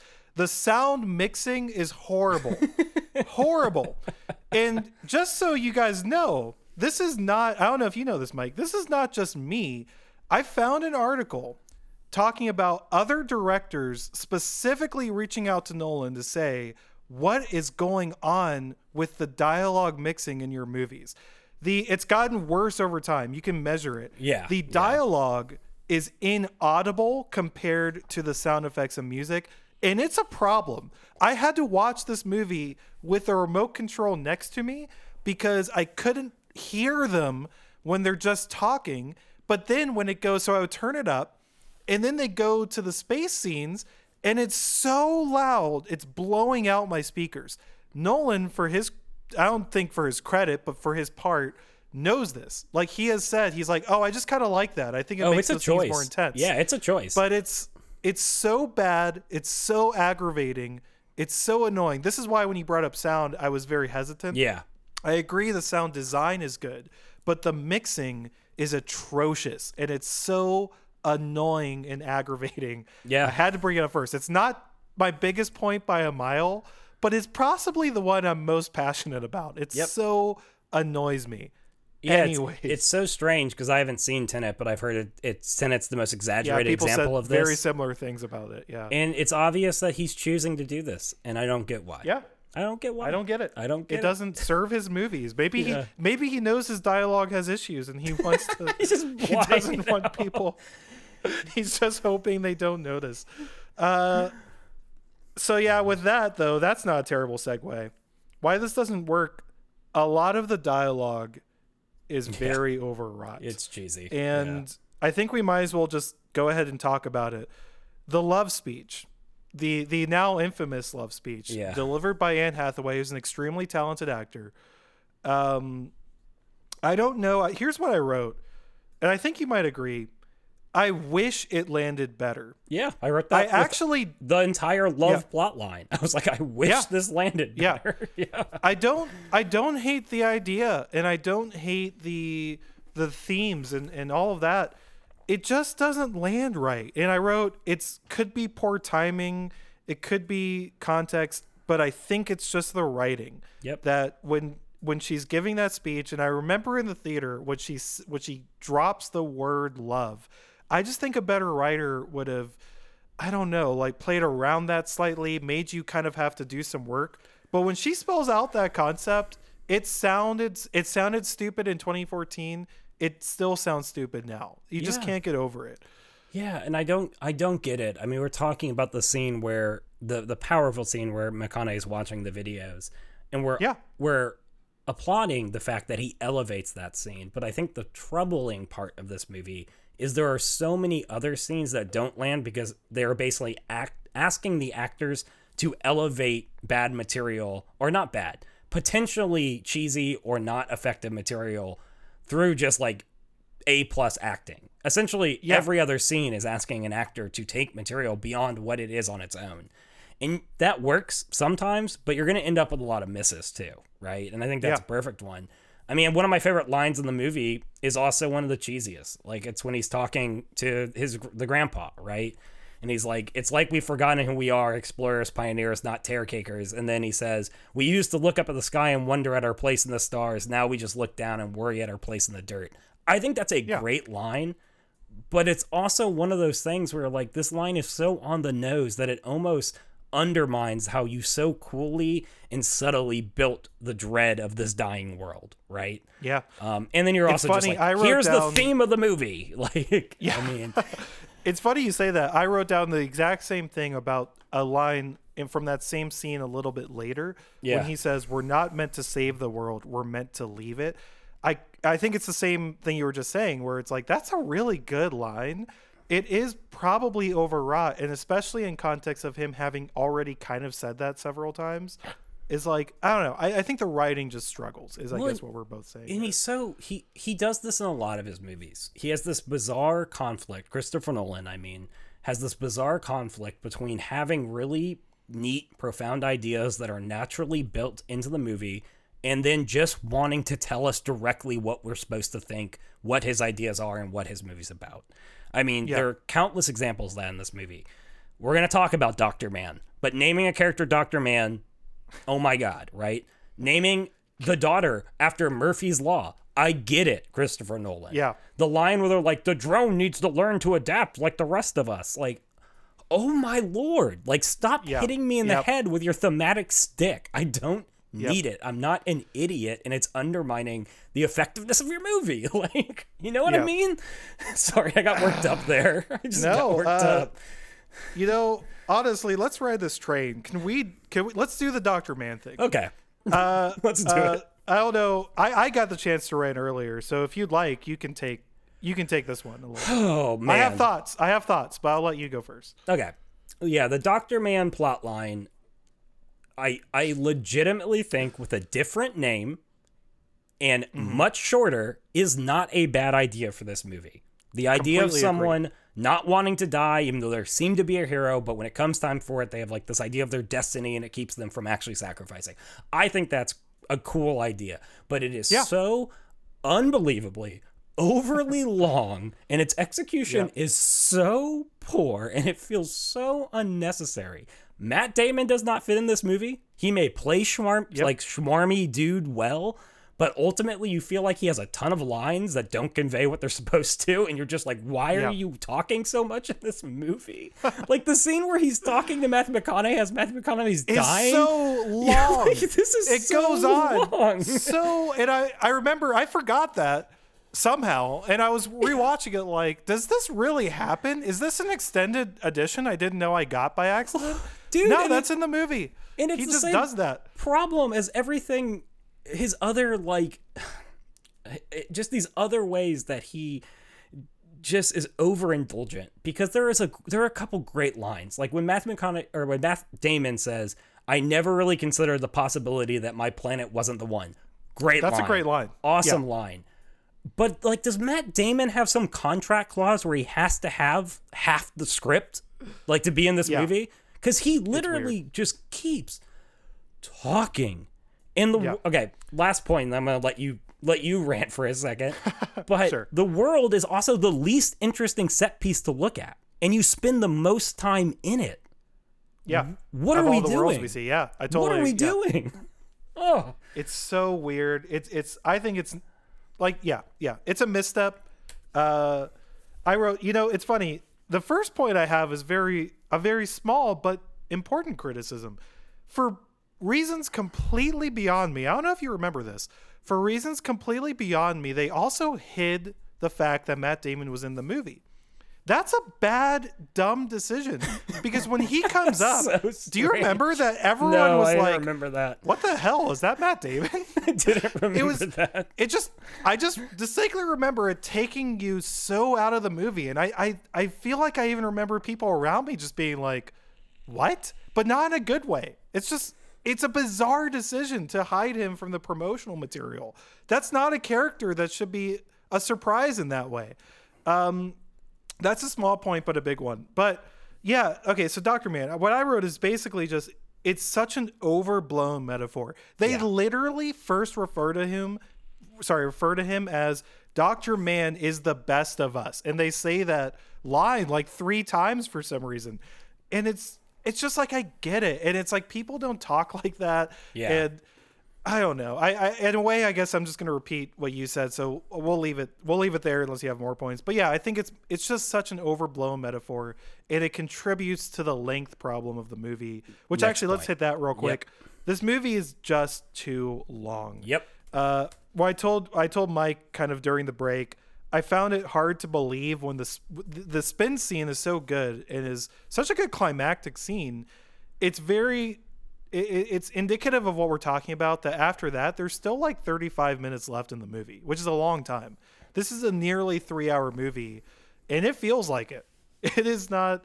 It it yeah. It's just too long. They just need to cut out a lot of stuff. Yeah. Um, this movie a lot is of things from this scene. Yeah, go ahead. Oh no, uh, this movie is just the quintessential example of when we say why this movie didn't work and really what held this movie back because it it really is an I I don't want to tell Christopher Nolan how to do his job, but I have to sounds like imagine to.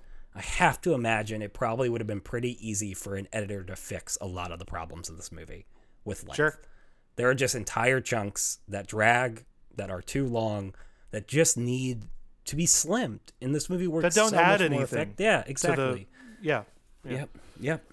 It's just it's just too long. Having said that, I do want to make a, a brief important note that I was surp- I, I said this earlier, so I guess I'm just reiterating it. I was surprised. I don't think the length becomes a problem until the second half of the movie. Yep. So I actually think like the the long setup at the beginning on Earth, I actually think that works. Yeah. Like the 45 minutes we spend on Earth, I, I think that sets up the back half really well. It's Well, really like in that half where things get rough, and you're Yeah. like, please end this movie. Well, and, and it, it's a trend with him at this point that I think, and I'd like to hear your thoughts on this. I think he just struggles with final acts as a director, right? I think the final Sure. act of The Dark Knight is the worst part, the boat scene with the Joker. You know, I think the final act of um, Inception is the worst part when he goes to the lowest level of the dream and it, it drags out how long he's seeking his wife and the buildings are all falling down or whatever. I, I just think there's this, and I don't know why. I don't know why so many of his films have an anticlimax, right? Dunkirk might be the exception to that. Yeah, well, I think there- that the end of Dunkirk is is probably the best part of the movie. Well, and Prestige too. I think Prestige is a great Uh, sure. final act, right? Yeah. Um, but he does seem to have these problems where he doesn't know how to really land his movies. Like, and, and Sure. I don't know. I don't know if you Which agree. gets back to the I, I I I do agree, and I think it gets back to the control thing we were saying earlier, right? Where like in the hands of a very skill of the Camerons of the Spielbergs, you you you trust that or, or they know how to land, how to make that ending really sing because unfortunately we tend to remember the beginning and end of things most. Yeah. And so it really matters if you don't stick the landing. Obviously it's not hurting him too badly, uh, looking once again as box office receipts. But I agree with you. I think that it it shows. I mean, check Tenet. Get back to me. hey, Yeah, burn. Hey. Sick Christopher the Nolan. pandemic burn. probably had a few things to do with that, but Yeah, well. and his strange insistence on on Releasing it? in Yeah. theaters. yeah, it was weird. Uh, but you know, if I was that, if I, I I would throw my weight around a little bit too. Yeah. Uh, all of my rest of my why this doesn't work are kind of small points. Do you have any other big things? Um, yeah, I don't understand what I'm supposed to do with or feel about the daughter when she becomes an adult character. I think Sure. this Yeah. movie wants me to care about her a lot. In fact, I think the emotional weight of the movie relies on it. Um, and I think she, as an actor, Jessica Chastain, does a great job. But I think the way they write this character really undermines the attachment I need to have or I'm supposed to have to make some of the the final scenes of this film work, right? Mm-hmm. I just don't know. Uh, I, just don't know what to do with that character, even on the rewatch. I'm just like, am I? Do I? Am I supposed to like her? Am I supposed to feel bad for her? I don't really feel any of those things for the most part. Um, mm-hmm. In fact, I think Casey Affleck's scene in the camera or the videos obviously lands so much harder than hers does. Yeah. And it feels so much more human and it feels so much more naturally written. And then her section doesn't. And it's just like you've almost undermined the weight of the emotional impact of this scene. And Yeah. so I, I just don't know what to do with that character. And I think it doesn't work. It's very well. uh, it's ironic when we were just saying that the movie is way too long. I felt like we needed more time with her as an Yeah. adult. I felt like we needed, or just more. I just think she didn't have very much to do. Like you, Yeah. you really are introduced to her as full a fully formed character, and you basically get to see her make one transition where she realizes it was her father talking to her uh, somehow, which I don't know.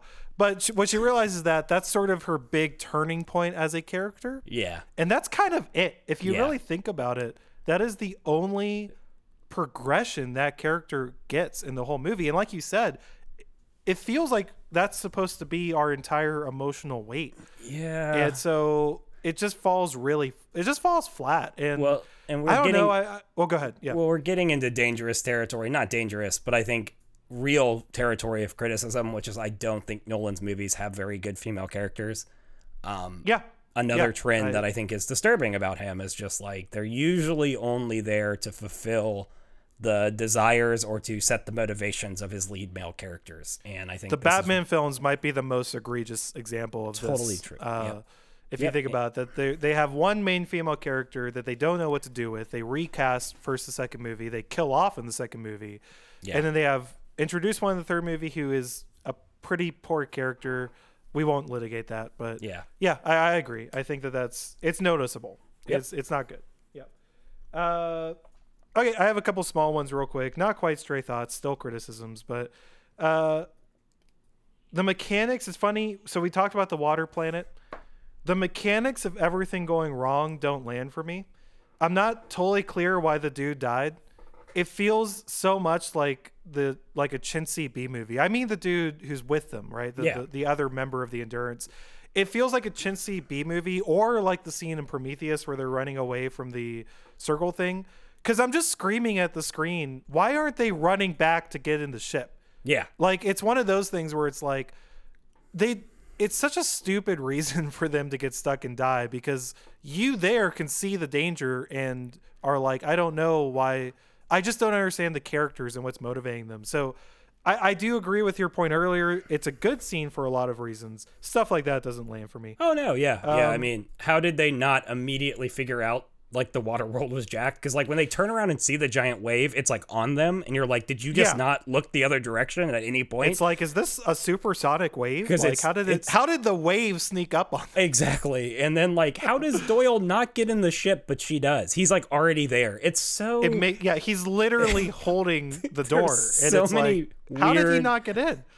And then I also love that's like did, did Matthew McConaughey really need to tell Anne Hathaway tell that to Doyle? That just seems Yeah. wildly unnecessary. Um, Yeah, it's insane. It's, a, um, it's a weird flaw in that scene. I mean, I could not get past again. I caught this in theaters. This is one of those plot Yeah. holes where they turn around and the waves on them. I'm like, what? like, yeah, that I- I- thing yeah, is I 80 stories thing. tall. I was like, huh, huh. Uh, honestly, there's a couple scenes where mechanics, uh, which I by that I mean like you know trying to visualize exactly what's happening and why it's happening, doesn't always land. I still and, and maybe you can help me here. I still do not know why. Like the scene where Romilly, their other character, the guy who ages a lot, right, while they're down on the water planet, where can you explain to me how he dies? He gets blown up by the other robot. Uh, I just do not understand. Like, obviously it was rigged, but I don't understand why exactly, and I don't Yeah. understand how I they think- triggered it, and I don't. Yeah. So the whole thing, I think, is that Doctor Mann didn't want them to find out that the planet wasn't inhabitable, so yeah, he rigged his that's thing. why he's so cagey about them not. Well, I not think it's so into that robot. he rigged the robot that if they get past that and find the data, it explodes. So he hacks it essentially, and Oh. then it blows up. I think is the point. Again, Doctor Mann's plotline not great. So it was a I, I guess I can concede that. I, I don't think that was adequately. Maybe I'm dumb. I don't think that was adequately I, just, I don't think movie. I don't think that entire scene is adequately explained in an effective and it's way. and so. it's probably hurt by the constant. That's when it's cutting away to him giving the the longest speech in human history to Yeah. dying Matthew McConaughey. It's just uh, like good gravy. Yeah, uh, Yeah, no, yeah. it's not quite the coincidences Pixar rule being broken. that that rule, I, I referenced it. Sorry, I'm I'm moving to another point, but uh, I I I referenced this in an episode a long time ago. But Pixar has a rule where coincidences that get characters into trouble are fine, coincidences that get them out of trouble are bad. But when Cooper shows up at NASA, uh, and they so quickly give him command of the ship, that's insane. They're just and like, once "You're again, in." once again, I, I'm with you. I, I I despise when people just nitpick and point out things that aren't really plot holes. But I noticed that in the movie. I was like, wait, what? He just shows up and they're like, oh, it's you from a long time ago. Hey, do you want to fly this ship? Yeah. And it's like, what? Yeah, yeah. How does it? What? So, yeah. There yeah. the movie's plot in general does not make much sense if you spend a lot of time thinking about it. I think that's a Yeah. And it Perfect shows at points in the movie. Yep. Yep. It has the normal plot got. problems with time Yep. travel. It has the normal coincidental jumps that a lot of Nolan movies have. I think that's a perfect. Having said that, I'm gonna I'm gonna briefly dip my toes back into why this works. It's a really cool idea that if he's the ghost, he interacts with her at different points that don't line up with his own timeline. So when Yeah. he first sees her, he says "stay," which is the last thing she hears from the ghost. yeah, But then he realizes what's happening and, and starts talking to her, which are some of the first things she sees. That's really clever, and I really like that. So, but yes, a- there are significant plot holes. here's a question on the plot hole front Yeah. that maybe you can solve for me. So the gravity bursts or whatever are coming from him, right? Yeah, So is the implication that he crashes his own ship whenever he has the injury that ends his career? I They don't show that. that, but I didn't. In a way, I don't think they answer that, but it is a. I, I think that's actually what more of the movie should have been like. That, in other Yeah. words, that's an open-ended question. I don't think Yeah. it gives us a satisfactory answer, but I actually think that's to its benefit. And more of the last scene should have been like that. Yeah. Uh, so yeah, I don't know. I I, I, personally like that theory. It makes Mm-hmm. sense because when when he describes the crash, he says it was a gravitational anomaly um, coming in that and that they find out it's coming from this wormhole that opens up. Yeah, because Uh, then there's like a cool thing where it's like when he first is falling into that room, does he accidentally hit a wall and it causes you know this devastating impact Yeah. on his life. Right. I think you're right. I think it, is it cool that opens it's up a lot of interesting ways of thinking about it. So yeah, I, I don't think there's there is an answer, but that's I have one. Yeah. one final question that I don't have a set answer to about why maybe it held it back, and that is, and you did this to me the other day where you asked the question about changing an ending to make it more effective. Do Yeah. you think this movie would have been better if his daughter didn't survive to the point where she got to see him? Like, is this a better movie if he saves his daughter and the world but comes back too late? Uh, it's funny. I'm going to give you because I asked you that about the Truman Show. Yeah. Um, basically saying, basically making the point it would have more emotional weight if he either chose to stay or if we didn't know. Uh, and in a way, I'm going to mirror your own response to me, which is yes, I think it, the answer is yes. I think it would have more emotional weight if she dies, or perhaps even better if we don't know. Yeah. Uh, but I, I ultimately I think I, I just think that would have been too intense for this kind of movie, right? Yeah. Like like I, I just think that it, that would have made that would have been a decidedly darker perspective, and I think that the movie benefits by ultimately being optimistic.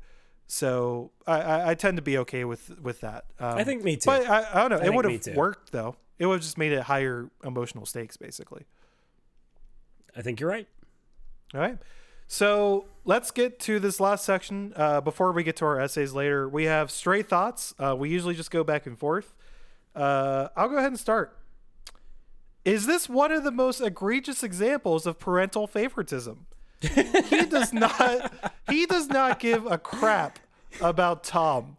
Do you notice Uh, that? yeah. When he's leaving, and to He be fair, a hug, Tom isn't. tap on yeah, the he gives him like a hug. to be fair, Tom's not giving him a lot to work with. I, I did note Tom's dad is leaving for years, possibly forever, and his last question is, "Do I get your truck?" What, Yeah, what are we doing, sucks. Tom? Uh, but all the same, it is very noticeable to me that he really, really cares about Murph. Tom doesn't really get that. Yeah. we don't really care that much about Tom. Anyways, Relatedly, do we need to make more movies about how absent fathers and uh, neglect their kids, and then their kids use that neglect to save the world? uh, the answer is yes. Obviously, Okay, just I think that sure. it it always lands, always lands, Mike.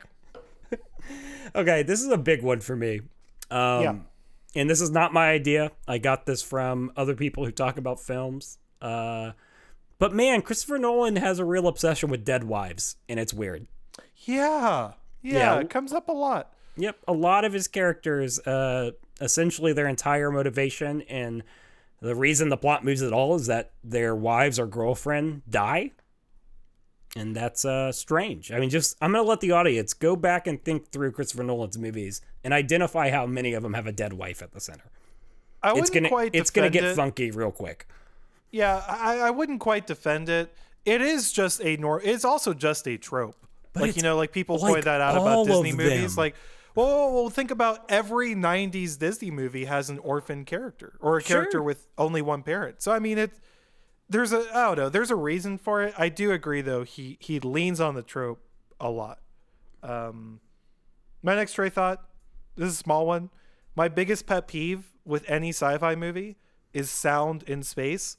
I can't say how happy I am Yeah. that this movie actually portrays that correctly. And I also wrote, I don't know why any movie doesn't do this right. I think it makes space scenes more dramatic. Yeah. having them silent. Like I said earlier, uh, the contrast is the best part. yeah, yeah. Space should be silent, guys. There's sound is vibrating air. There's no air to vibrate.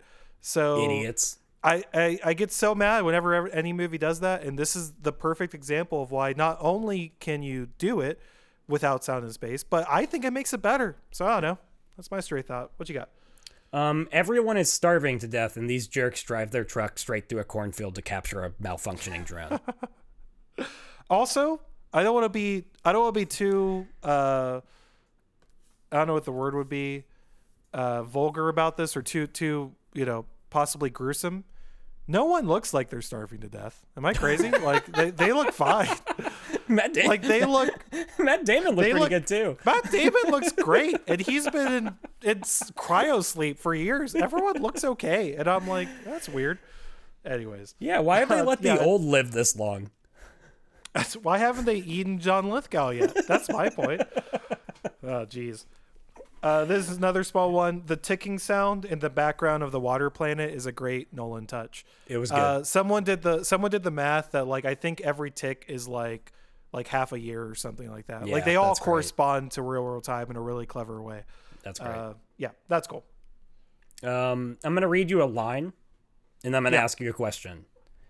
Mankind was born on Earth, but he was never meant to die here. Does Matthew McConaughey become Jared Leto in Blade Runner 2049? Uh man, it's hard to argue with. That is that is that is right there. That is virtually his exact words. Something to think about, you know? Something to there you think go. about. I asked the hard questions. Asking the hard questions here.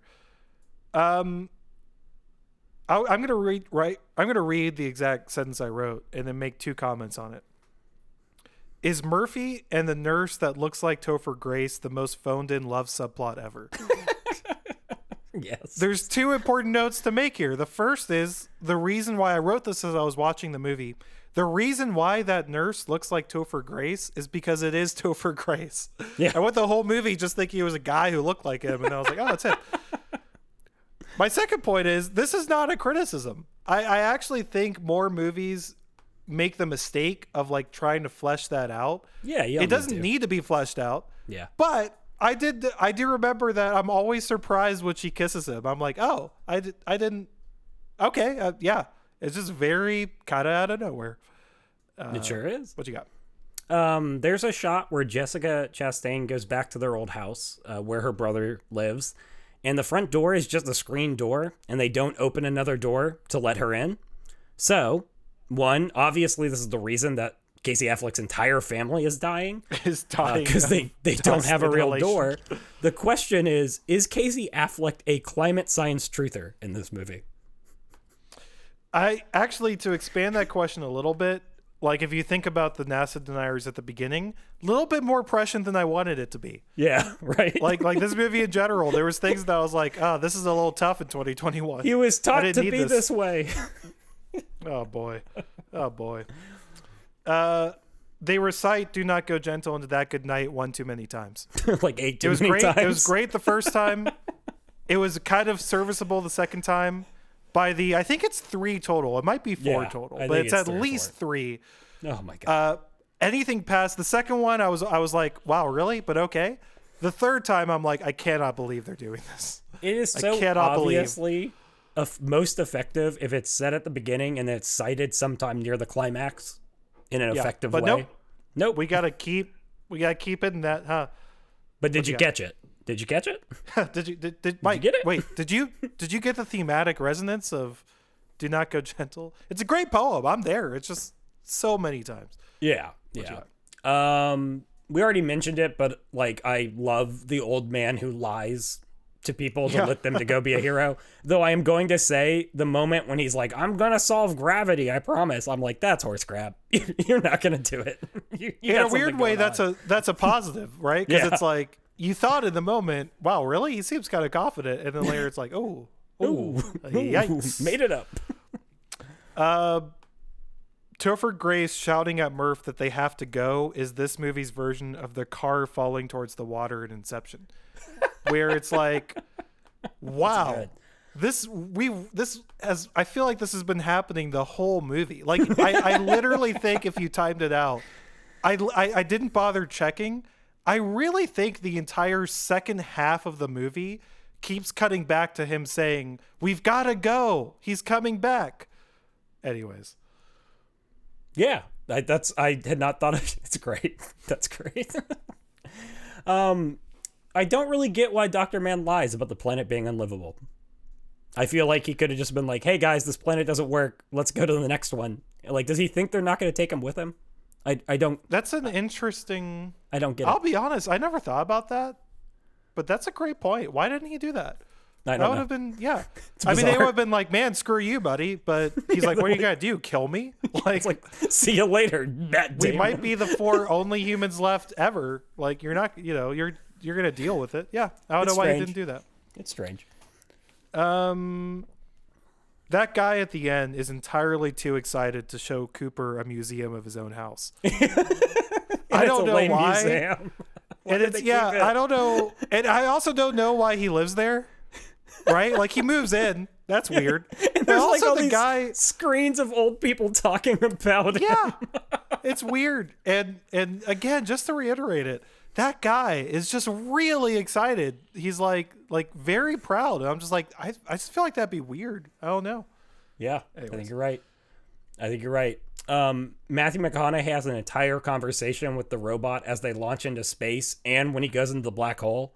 And I did not realize that space and getting through our atmosphere and going through black holes was so easy on the human body. So it looked pretty chill. It didn't seem like Sure. it really impacted them. And I'm wondering if astronauts in other movies and or real life are just sissies.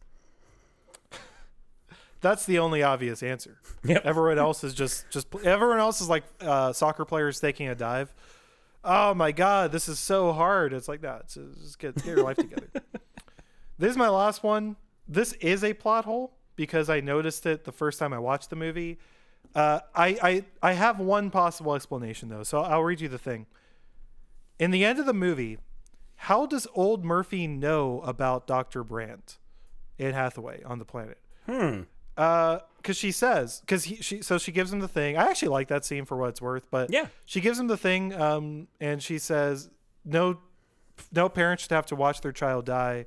I have my children here. You sh- you you have to go. And he says, but where? And she says she's waiting for you or something like that. You have to go to her. Talking about Dr. Brandt. How does she know? They weren't sending any information back.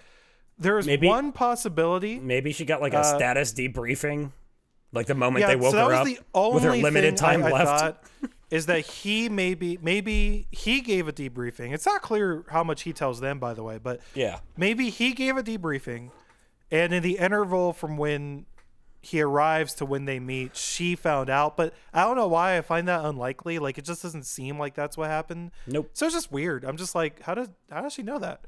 Uh, that's my last one. What do you do? You have any more? I got three quick ones. Um, this Yeah. is going to be a hot take, and it might make you upset. But I can live with that. uh, Tars, the robot, its design is stupid. The way it walks is Uh, stupid, and you can't so convince me that it can move that fast. No. That is that is such a cool design for a robot. Nope. It's such a great It's moment dumb. when it's It's so when you're dumb. thinking, how does this thing rescue anyone? And then it does the circle thing, and you're like, oh man, yeah, I totally disagree. I think it's great. I love that. Yeah, his I death don't know if is it's practical. Yeah, no, I don't think. I just don't think it makes any sense. Um, his death was the only death that hit me in the movie. So I actually agree. I don't know if you're joking. I no, I I'm agree. serious.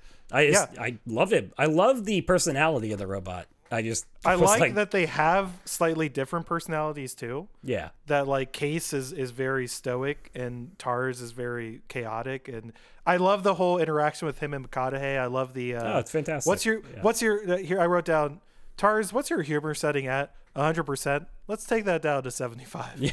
That's a great line. when he keeps That's dropping it by five percent later because it keeps talking back. Yeah, cuz he keeps making jokes. Yeah. Um, why in the hell are we still playing baseball in the future? Especially a on a spaceship where that sport obviously doesn't work because balls can fly up to the other homes. it's Can I- boring. It's already a boring sport, but I don't get why we're like basically like forcing it into this new reality in which it actually also does not work.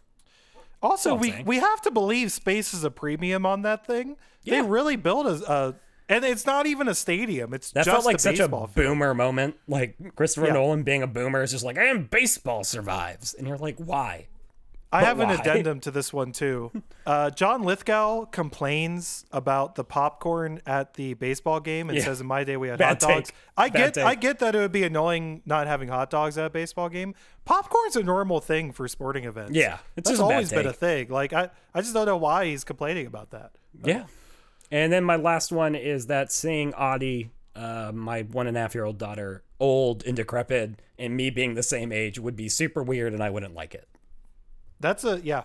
It's a. It. I'll be honest. That scene might have not worked because of that weird factor. It is I, uncomfortable. I think that's that's the actors kind of sell that though. Yeah. because yeah. it's like it's like they have to be in this extremely weird state of the very old person being the daughter of the very or relatively young person But they, I, I think it works though. And, Yeah, I, it and I actually think it might be the best. Uh, besides the scene where he's watching them age, it it might be my favorite emotional beat of the movie when she sees him and says, "I knew you would come back." That actually that actually hits me. I, I Yeah, won't lie. it's I, good. I love that. I'm just saying, Okay. existentially trippy. Well, that was by far the longest first half of a podcast. If you're still listening, stick around after the break. We're going to get into uh, our essays and talking points.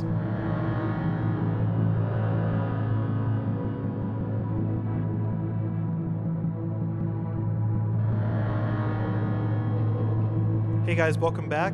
For this next part of the podcast, what we do is Mike and I have each prepared a essay diving into some aspect of this movie, uh, usually with a kind of spiritual bent. Uh, I believe, Mike, I'm going first, right? Okay. Well, here we go. So, as a kid, I remember having two great loves, or maybe just two great obsessions. These were things that I could, that I would not let go of. I would not stop thinking about. I wouldn't stop talking about, as I'm sure you could ask my parents. I wouldn't stop dreaming about. One of them was Star Wars, obviously. The other was NASA. Every single thing about America's space program completely enthralled me. The school teacher at the beginning of Interstellar isn't wrong when she says that the moon landings were tremendous works of propaganda. 30 years after Neil Armstrong set foot on the moon, that entire adventure still captured the imagination of an eight year old as few other things could. But as I got older and read more and studied more and developed my own worldview, an uneasiness settled into the back of my head. Every time I thought about Apollo, every time I thought about space travel, I found myself growing somber and maybe even pessimistic. I found myself accepting the idea that exploration was maybe more of a luxury, that discovery was maybe overrated. In a sense, I think the arguments of Interstellar's secondary antagonists, that is, the school teacher, Tom, the older brother, the entire society that insists on the need to fix what is around us before setting off into the unknown, I think those arguments are more familiar to us than we might realize. They're repeated by right wing defense hawks who see no problem with spending thousands of times more on the military than on science or exploration. But they're also repeated by left wing social reformers who sensibly point out that finances and resources ought to be put towards those suffering from hunger, from discrimination, from poverty. And at some point, this thinking seeped into how I looked back on the glory days of NASA, on Mercury and Gemini and Apollo. Because, as brave as they were, as smart and courageous and good as they may have been, I found it increasingly difficult to look back on those early astronauts, on those early NASA leaders, and to not see them as a relic of an America that could not stomach a black astronaut, any more than most of them could stomach a desegregated school system. A relic of an America that still saw women as more fit to raise children than to fly into space.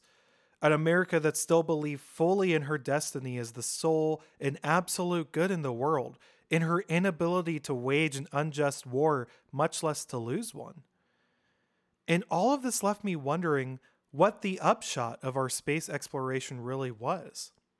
I was stuck in this problem because I'd always been raised to believe that exploration was a triumph of humanity, that, spla- that space exploration was a triumph of America. And this conflicted with my growing awareness of these significant human problems, of these significant American problems, from racism and nationalism to climate change to poverty. I just didn't see what human thing was worth celebrating. And it was in this web of doubt that I latched onto an idea which helped me sort through the muck of reconciling a desire for exploration with an understanding of what we as a nation and what we as a species maybe still lack and still struggle with. I realized that we went with our problems. As far back as early explorers like Vikings and even Columbus, as far back as the humans that crossed the land bridge from Asia to the Americas, we have gone ahead and pushed forward and found new places while being an imperfect species. We carried our own shortcomings with us. That might sound disheartening because it implies that we may never really sort out all of these problems of our humanity. But I think that there's a flip side to that perspective. There's a side of this that mirrors our own personal spirituality to this journey of humanity as a whole. You cannot rid yourself of all of your problems. There will always be something to work on. And staying in one place, trying to put everything right, will just lead to stagnation and decay and death. In my opinion, this is the most powerful metaphor in Interstellar. Again, I think it's actually so easy to understand the motivation of the society which is trying to buckle down to weather the storm to maintain the precious few resources that are left. But Nolan paints a clear, long term picture. This path is death, and attempting to grasp tight to the things that they value. This society will let everything slip away from them. Only by letting go, only by embracing the unknown with all of their might can they hope to preserve themselves and the generations after them. For what it's worth, I'm very guilty of this problem. I have an overwhelming desire to make something right before I try anything unknown. I've read that it's characteristic of my personality type. I have a thousand projects in beta forms that will never see the light of day because I feel compelled to perfect them before publishing them. To be quite frank, left to my own devices, this podcast would never, ever have been published. We would have recorded eight or nine episodes, and I would have gotten lost in trying to correct and re record and edit and perfect them into my platonic vision. That we're even here, I am very grateful to my friend and co host Mike for. And the key is that the lesson holds for all of us the same as it holds for one of us. Obviously, we should be making efforts to solve the real problems around us. Obviously, we cannot all live in dream worlds of exploration and adventure and discovery. But I think it's important that some of us do. Interstellar imagines a world at the extreme edge of this example, but it's true for us as well.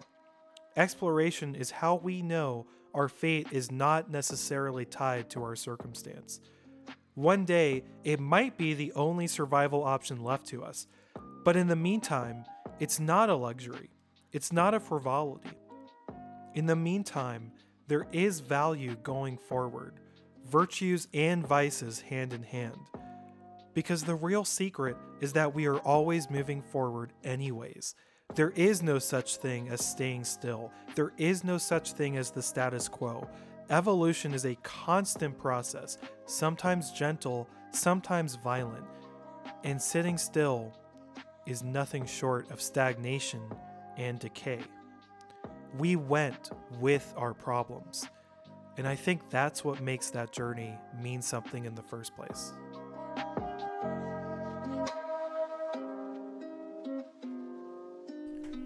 First off, John, I'm I'm grateful that you finally acknowledged that I am the king of this podcast, and uh, yeah, I, I I thought you would latch on to that, and, and I, handle, I, wasn't happy with it. And you knew I would handle it with grace, out. so I appreciate that. Characteristic humility. Yeah, absolutely. Um, no, yeah, I think that's spot on though. Like even joking about, you know, the difference between or the the role I have played in this podcast, like it points to the difference in personality and how equally important that balance is because I'm so often just like, let's go, right? Let's just attack. Yeah. And that's so deeply um there is a moment in which it's like uh, how do I put this? Exploration without dealing with any of my problems is also equally problematic, right? Because yeah. suddenly it's like yeah. I'm moving, I'm just taking them with me in a way that I probably don't need to. Like I actually could probably still explore, but maybe deal with some of my issues so that they don't overflow into the new space that I'm moving into. But I just Yeah. think it's a it was a great essay, and I think that's spot on. Thank you. Um, do you have any I think questions? I think but Well, yeah, and, and real quick to even to even bounce off a little bit of that, I think it's funny because as with so many things we talk about with spirituality, there's a balance question here. And I think that's a little bit what I was trying to get at. Yeah. I even think about I, I've had the I would say misfortune of working often behind self or sorry, often beneath uh, self-proclaimed entrepreneurs. sure. Uh, we don't have to get into our own litigation of the word entrepreneur, but I think that that became culturally this kind of personality. I'm sure listening, you know these kind of people who are just just go focused and just obsessed with we just have to do the next thing. It doesn't matter if it's not ready. We have to get out the door. I am not like that. I find that very frustrating, but a huge part of my own personal development in the last five or 10 years has been, first of all, acknowledging where sometimes those people are right, Yeah. where sometimes I have been in a state of, like, you know, where, where I'm just like, yeah, quite frankly, left to me, this thing never would have gotten off the ground uh, with places I've worked at and stuff and it, I needed the guy, uh, the other person, to say it's just gonna go, so you make it work.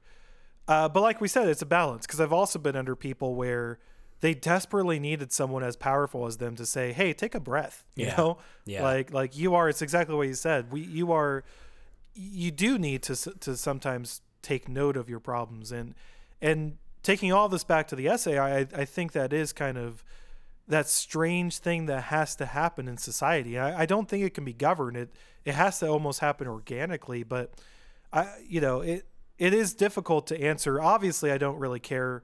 Uh, spoiler: if you don't know this, I'm relatively not even relatively. I'm pretty left in all, almost all my thinking. So that right wing argument I presented earlier of you know spending so much money on on defense doesn't really do anything for me. The more damning one for me is that social reform perspective. Why are we spending? Why is the ISS the most expensive single thing ever made? Why aren't we putting more money into any other number of things? yeah. Which is a great. I I think that is a much that argument holds a lot more weight with me. Yeah. This is the only way I can reconcile it Yeah. um, which is that I think we have to. We just have to sacrifice something to have people pushing on the edge of what we know at all times. Because if you don't have that, again, you're still moving forward. You're just moving away from growth. yeah. Um, you're just decaying. So, Well, and I think it's Uh, it's like you said, it's evolution, change is the only constant, and to some extent, the whole let's not move forward until we fix all the things that are wrong now is just a delusion because it's it's Yeah. trying to act like that constant of change doesn't exist, and yeah, and there is a balance that when you embrace it is really just accepting reality as it is that it's a both and proposition right and so yeah i disagree with you I, that is also the one that hits me the hardest but it's also um, something that needs to be overcome in its own way so yeah yeah. And for its part, Interstellar, this is a great metaphor in the movie because Yeah. you're looking at the people on Earth and you're like, you are literally dying. There, there is a hard endpoint to your world, and yet you still have that motivation of let's shore up resources, let's try to weather this. Let's. It, it's such a human response, um, but it's not necessarily the right one. Yeah. So yeah, Yeah, I think it it's funny as you were talking, I was actually thinking about an increasingly gosh, I don't even know how to say. It's like a problematic way of thinking when it comes to spirituality, but really when it comes to growth. Um, that I'm going to be honest with you, John, I don't know how to navigate, which is you know, there has been such a movement in religion historically to produce self-loathing and shame, right? To essentially hate who you are, um, and to see it as fallen in all these ways, and to essentially not accept yourself. So there's been a pendulum swing that I think is good and necessary of self-love, right? It's about loving yourself as you are, right where you are.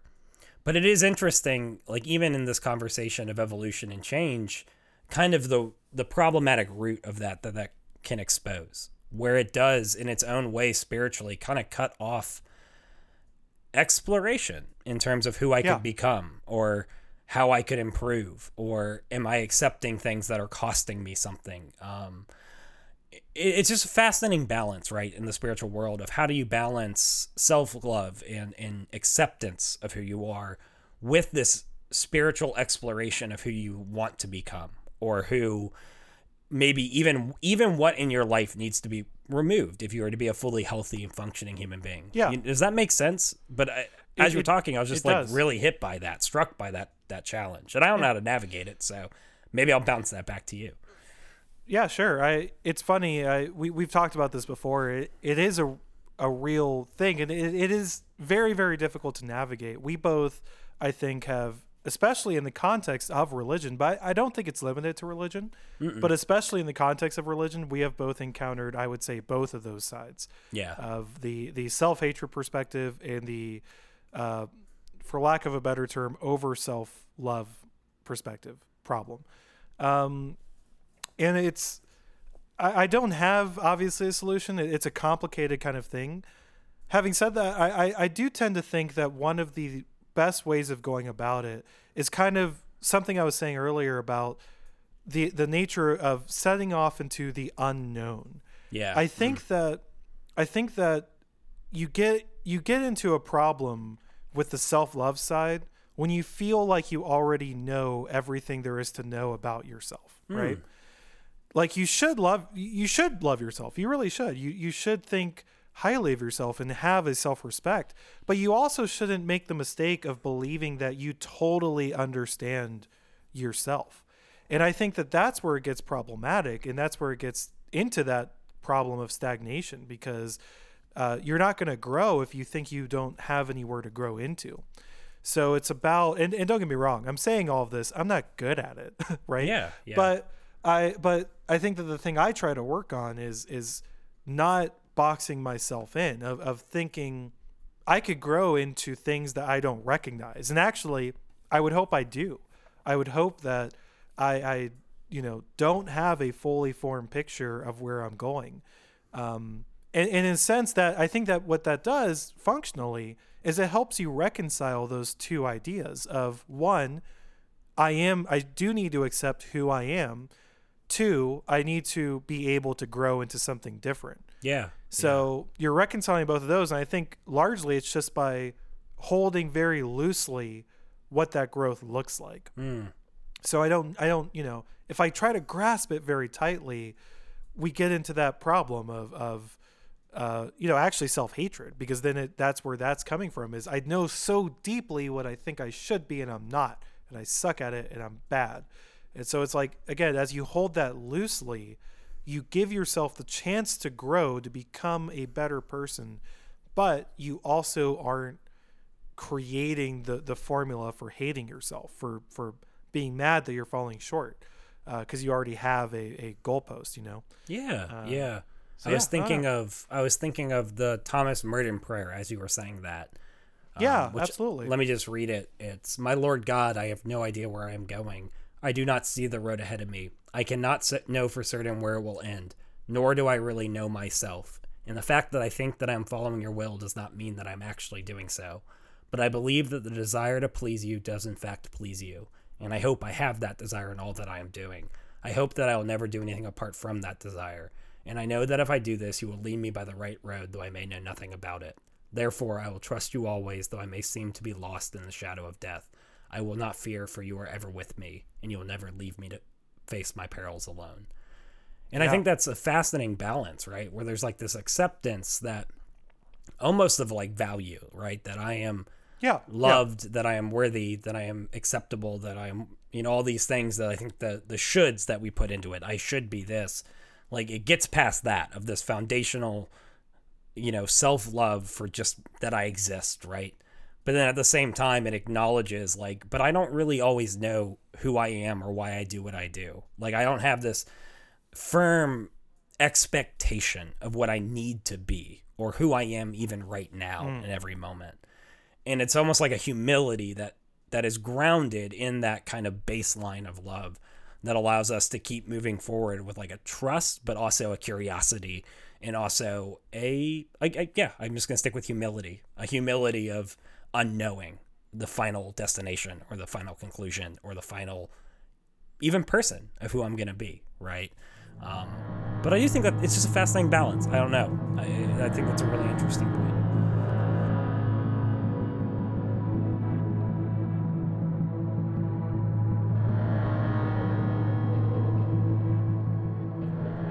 Through our eyes, the universe is perceiving itself. Through our ears, the universe is listening to its harmonies. We are the witnesses through which the universe becomes conscious of its glory, of its magnificence. That's a quote from Alan Watts. To put it succinctly, we are the universe observing itself.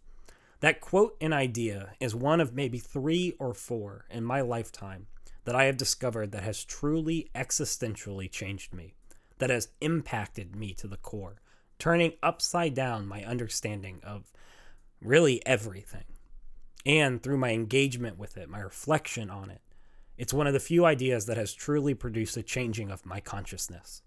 To get why, you have to understand how wildly different this is from 99% of the ideologies, narratives, and beliefs given to us by our Western world. Or, in my specific case, the Western evangelical world that shaped me personally as a child.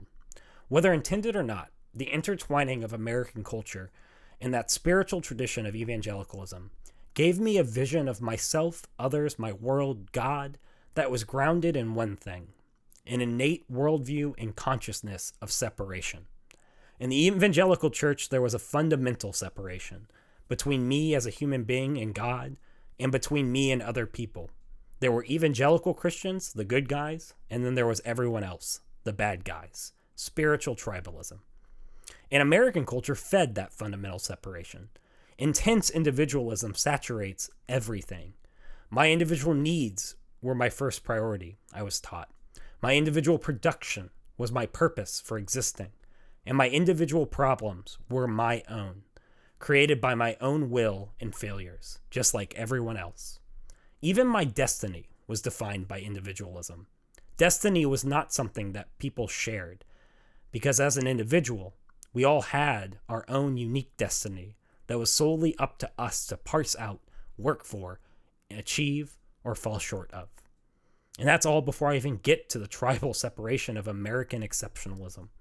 In all things, separation. But more than anything, what they both taught was that I was fundamentally separate from my universe, from the space, world, and physical ground that my individual self inhabited.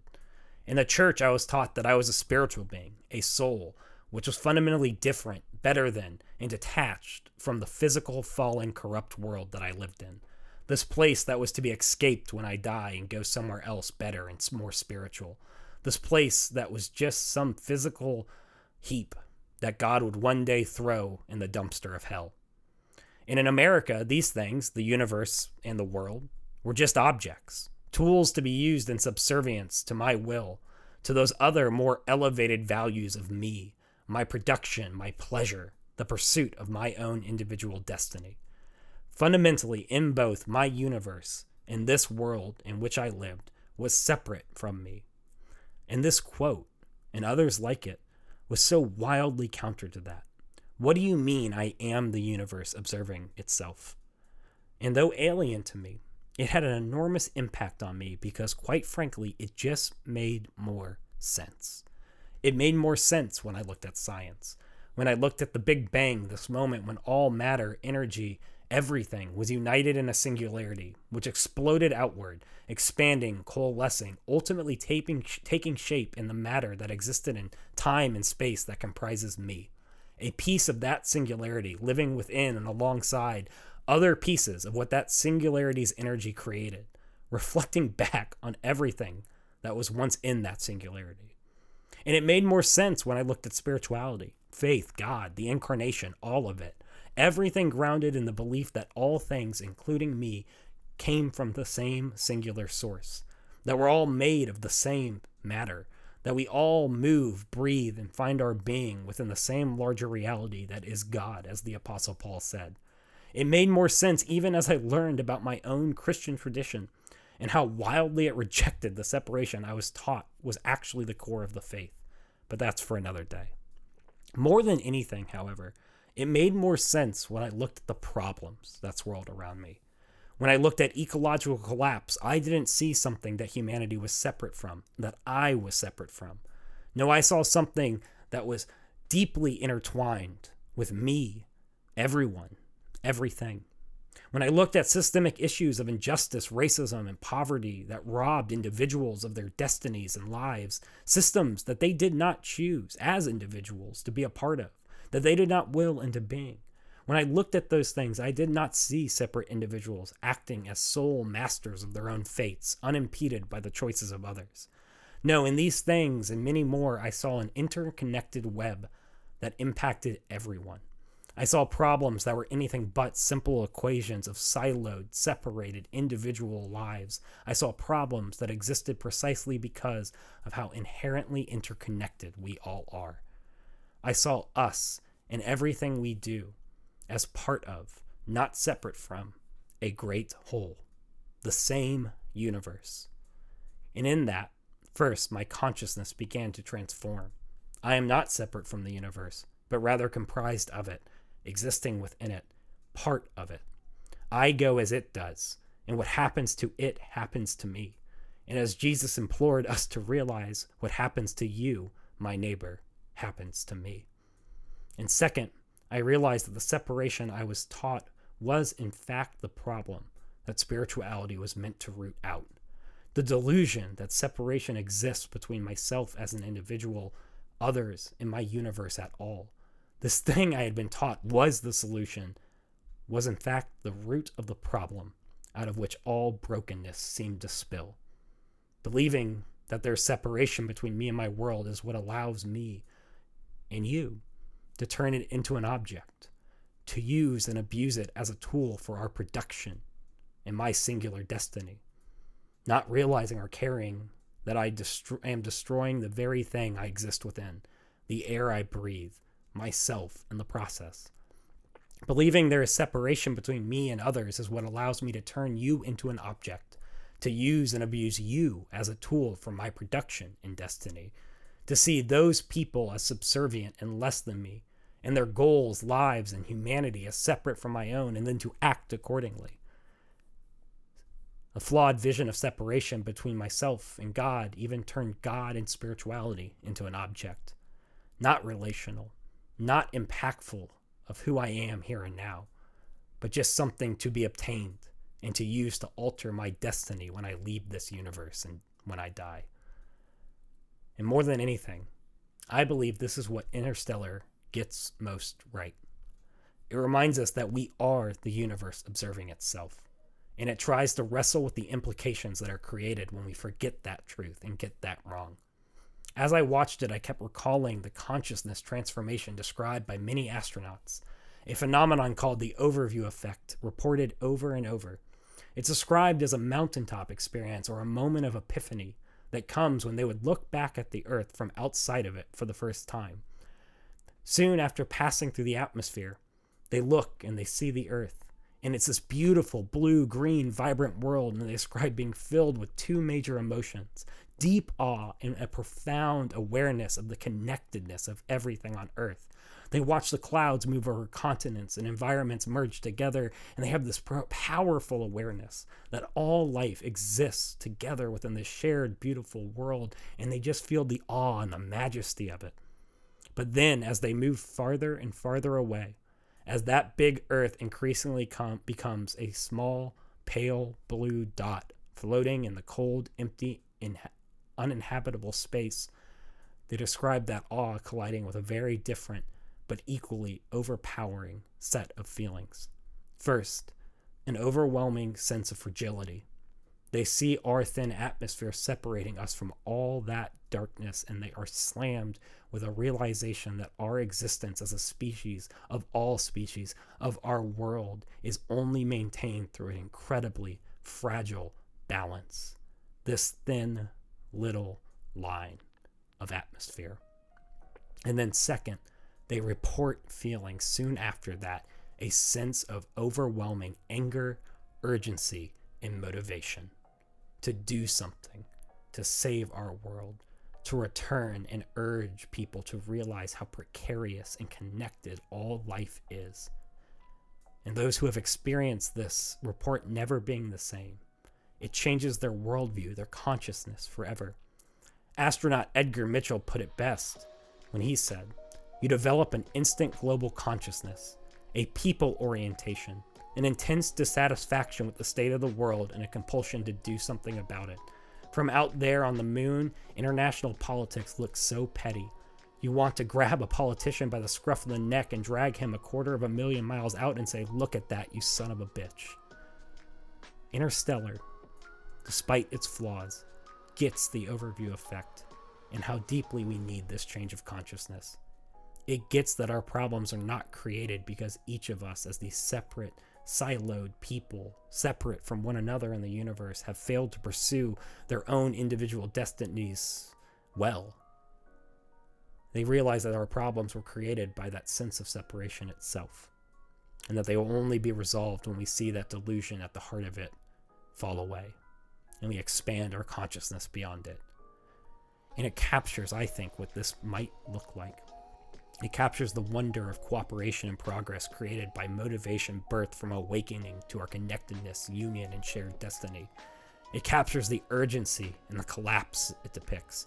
And it captures the revelation that we too must find, where the awe, wonder, fragility, motivation, urgency propels us to the truth that we aren't saved from our problems by someone else out there, but rather through the same species that created those problems and their delusions of separation, experiencing a change of consciousness, one grounded in a deep, expansive vision of union with each other and their universe, and evolving through it to be able to care for and save it all, which always included themselves, after all.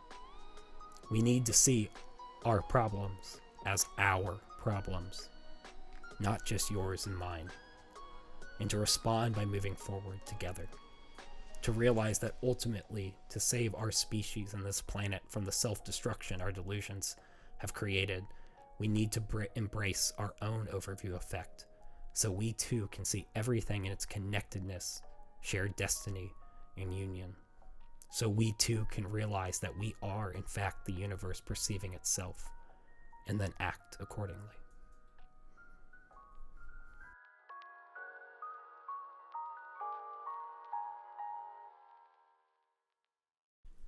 Yeah, I remember the first time I read. It's funny, the universe observing itself never hit me as much. I read in one of his books, he said, You are this room looking at itself. And something about the immediacy of that, like, just always hit me a lot harder. Yeah. Um, but I'm there. I love that. I love all your points in that essay. You you know it was a good essay because I kept writing down notes that you that were then your next point. So I don't really, in a sense, I don't have. I only have a few things in, in reaction, if that's okay, before you Yeah, before you dive in. have anything else. But, um, but yeah, I I I really really resonate with that entire idea of how we developed this strange sense of separateness from everything around us and and i would also go farther and i, I think watts explores this too but I, I would also go farther and say that the nature of how we assign that separateness to other things is also part of that problem Yeah. and I think it kind of it kind of starts flirting with the the word attachment, which also comes up a lot for us. Um, I, I think you could even say that from a from a Buddhism perspective, because you know Buddhism cautions you against forming attachments, is what they call it. And we've kind of discussed before exactly what that means, because I think a lot of people get it wrong. And I, I think that this is maybe even an interesting way to look at that. That you know, attachment, I would say, is arguably assigning that same separateness to things around you. So attachment is is you perceiving Adi, your daughter, as something that is not born of the universe that you are in, right? Yeah. And sort of esteeming it so highly that it, it almost can't be touched. Yeah. And that when when when I word it that way, it makes it very obvious why forming attachments be is negative because it it grants you this this warped vision of the world around you where it's all these things that are untouchable by circumstance, which is just inaccurate because Yeah. we are all born of our universe and and and we are in a world which is just the evolution of what came before it and you're right it absolutely leads to a disregard for for ecology and, and for humans and for so many things ironically because you don't perceive them as being uh, fragile right Yeah. you don't perceive them as being touchable as being tangible as being something that can be erased as quickly as it was made. Um, so yeah I, I think it, it's one of the most important ideas of spirituality is this idea of you you came out of the circumstances that are around you. You are not a separate thing. And it reminds me a little bit because you didn't really dive into into this side of it but but you know like you said we we, we both grew up in the conservative evangelical church. And the classic response that that at least I became very familiar with was well if that was true then what meaning is there in that? Like if you if if, if you believe that i'm just the product of all of this universe that's been around me then that then that makes me feel like nothing. Then you know i i prefer believing that i am special that there is a god who breathed into me and that makes me different and set apart and it was always fascinating to me because in a weird way i found much more meaning in that first interpretation Yeah. I, I found it actually. I, I don't know. I, I just think that that assigning meaning in that in that context, or or I should say, locating that sort of balance of I am both unique and myself, and also a complete product of the of the world around me and of the universe that's preceded me. I think that that gives me a much stronger sense of meaning. It gives me Yeah. a much stronger sense of purpose within the world because Yeah. now this is all for real. This isn't it's like you said, this isn't just the place where I hopefully get to escape later. Th- th- this is where I am. This I am here really. And that just means a lot more to Yeah. me. In a weird way, I don't even have a good argument for it because I'm just saying that that resonates better for me. Yeah. And if it doesn't for someone, I guess I'm just like, well, okay, I, I, I don't know. That that always landed very well for me. Well, and it's it's funny because it's you know I hinted at it that as I learned more about you know especially the Old Testament but and the New Testament, basically Christian tradition and Jewish tradition. What's alarming is how deeply those ideas you just stated are in the the text of the books that they hold up, you know, Yeah, but also in just the the foundational beliefs that they're trying to get people to hold. Like I remember it two simple ideas, and I won't bore people with theology. But the first one was when someone was just like, "Why do we always talk about the biblical story as starting with something going wrong, and then it's mm. about it yeah. being made right?" And he's like, "No, it starts with it being good, and then we break it, and then it's about getting back to good." And it's amazing how that little thing changes so much about how you see our world and the value of it and the value of your work in it. It's like it started good. It has the potentials baked into it to be good. It isn't just like, hey, you were born into something that's run amok and it's all bad and it's going to get thrown Yeah. away one day. Um, but even more powerfully than that is like you were just talking about, you know, the Genesis story and the the poem that is the Garden of Eden and then the first seven day account. And it's like that story is about humanity being made from the dirt of the earth that's already there. And then it's animated by divine breath, which, by the way, is given to all things that have life. That's not just Yeah. human beings. It's like you are literally the matter of this universe brought to life, like the birds and the cows and everything else. and and the idea of what sets humanity apart, like image and likeness. And again, I'm not going to get into boring biblical stuff, but those are both about the tasks given to humanity to take care of the world, to expand the creative work of making things reach its potential, to fulfill basically the space that's already abundant with life so that you by engaging with it in a creative way make it even more capable of producing more and more abundant life, right? So it's about a mm. task. It's not about your unique identity in so many ways, right? Yeah. And I just think that's so important because even within that text, it's like, hey, you have this consciousness, this ability to be logical, to think as a human being, to engage your world in a way that changes it. And that is like incredibly unique, but also you come from dirt. You are a dirt Yeah. man. You are the matter of this universe. You are sustained by breath that you did not choose. Your life was not like something you chose to inhabit. And holding those two things is where you get to the point where you say thank you for existence and then engage with it in a healthy, productive way, right? Which is what spirituality is trying to lead you to. But it's just wild to me that we so deeply have lost that story in favor of Yeah. like you're a king and a queen and you're a special person and you forget that you're made of dust, right? Now it's it's Um, funny you say that though because I I agree that we've lost that narrative, but it actually makes complete sense that we've lost that narrative Sure, because yeah.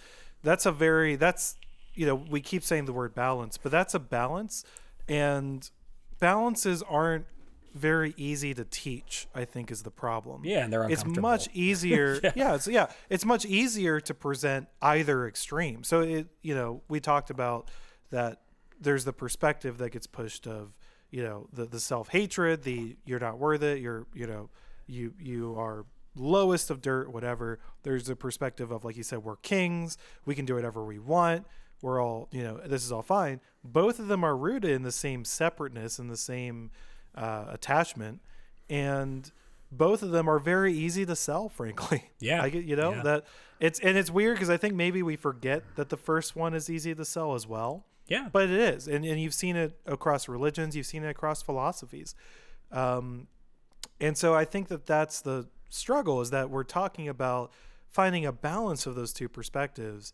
And i, I just don't know if there you can even I, I don't even know if it's possible to institutionalize that because Yeah, by definition it it, it uh, resents institutionalization.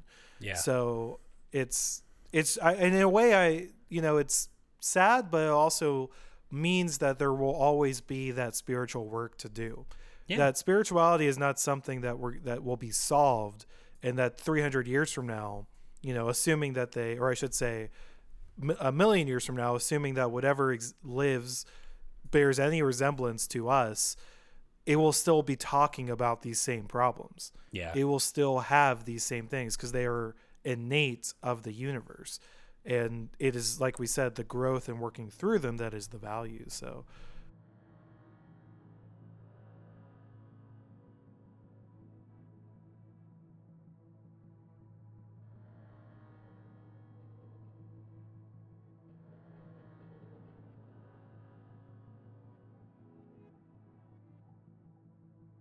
Mike i forgot to ask were you a nasa kid Oh yeah. were you- were you Dude, there? Okay. Space, man. I mean, you're talking about a, Okay. a kid of a dad who was just like, "Hey, watch Star Wars. Watch." uh I mean, I remember watching The Abyss. I remember watching. yeah yeah Um, Apollo, the thirteen, a Apollo 13 times. came out yeah yeah, I mean, I, i was I just checking i was my dad i was there yeah. loved exploration movies, so Yeah. absolutely. Yeah. You know, it is funny. It, it's a very kind of sweet thing. I've noticed in this podcast how much we both get our so much of this comes from our dads, right? Like, like, because Yeah. I think my dad was the same way. He was very big on all of that. Uh, he is very big on all of that. But, but yeah, I was just curious because because it was such a big part. Like, we used to go to the Kennedy Space Center. That was always my first choice when it was like, where are we going to go on vacation? Because uh, we, you know, in Florida, it's like, oh, well, we could drive to Kennedy Space Center, and that's awesome. I still love going there. Okay. Thank you guys so much for listening. Uh, we have a final question we've each prepared for the other person. Before we get to that, though, uh, next episode, Mike, what movie are we going to be doing? We are watching the animated classic Spirited Away. The anime classic from our boy Hayao Miyazaki. Uh, I, had a, I had a friend, by the way, a, a new friend I, I met the other day, called me out very quickly on assigning my boy to other people. Oh, and every ouch. time I say it now, I feel kind of bad. Well, now I At any bad. rate, Miyazaki is definitely yeah, no problem. Miyazaki is definitely our boy though. We're, I'm okay with that. Uh, 2001 Japanese anime film. Uh, actually became pretty big in the U.S. though too. Unlike his other movies, he's always been big in Japan. Uh, but this was sort of a watershed moment, I think, for his international acclaim. So I'm excited about that. Uh, before that, though, final question. Uh, I'll go first, Mike. This is a would you rather. Would Can't you wait. rather eat only corn for one full year, or go five years with your text notification sound on your phone being Matthew McConaughey shouting, Murph! Murph! Murph! And you can't, and also you can't silence your phone during those five years. I mean, So only I- cord or the text notification. What you got? Um, I like corn. So, and I, I mean, you know this about me, John. I am someone who is like easily annoyed and easily frustrated. Uh, Yep. I have a very short fuse. I think I would pick the corn because I would, I would probably break my phone and just live in the woods, like, and then I'd be eating may- something similarly gross to just corn anyways. So, you know, I may have made it too easy for you then because I initially had it one year for both, but that seemed obvious to me that I wouldn't that I would obviously do the text notification for a year. That's why I made it five because I was like yeah, that's I was tough. like that's a that's a closer one. But w- just out of curiosity, if they were both one year, would you still go for corn? Oh no, I think I can make it one Okay, year. okay, Oh god, okay. I don't know though. that's tough. like, that's that would drive me crazy, dude. Would that Um, be rough? Yeah, I don't. I wouldn't like it. I would not like it at all. I can. I can tell you definitively that that would make me very upset the first day.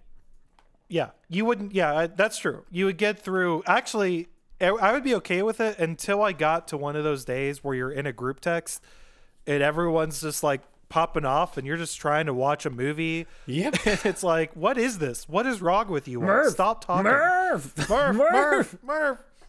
don't leave Also, me, I- I- Murph. this don't doesn't apply to like this, you. Murph. This doesn't. That's. This doesn't apply to you as much as me because I have more social anxiety. I also thought about having to explain that to other Oh people. God, how many times you'd have to do it too? Well, and it be, and I, I did make the stipulation you can't silence your phone. So like you're in a movie theater and it's like, I couldn't go to sorry, movies. sorry everyone, you couldn't go to oh movies. Oh my gosh. So, anyways, or you'd have to like leave your phone in your car or find all these weird ways of getting around it. I'll be rough, honest. This is kind of just exposing our dependence on technology because the answer is just I would leave my phone around, but I can't imagine that universe. But that's so I'm terrifying. just, Yeah, I'm just gonna crazy. eat corn. Anyways, what uh, what you got for me? Mine is incredibly similar. Um, Okay, and it is a it is a hypothetical. I'm gonna need you to imagine. So, yeah, John, if the blight was real, this is a two part question. How long would you make it as a farmer, and what would you like least about being a farmer? And then, Mm-hmm. what food that became the only type left would piss you off the most? Ooh, those are good. Let me think. Uh, the answer to the first one is not very long and everything. I, I wouldn't last very long, and I'd hate everything about being a farmer. Do you know when McConaughey says like, "What's the line? It's it's not it's whatever. It's necessary." It's Yeah. You know what? What was that lead up again? It was. I'm going blank. Oh, It's not oh, not oh. possible. It's necessary Yeah, yeah.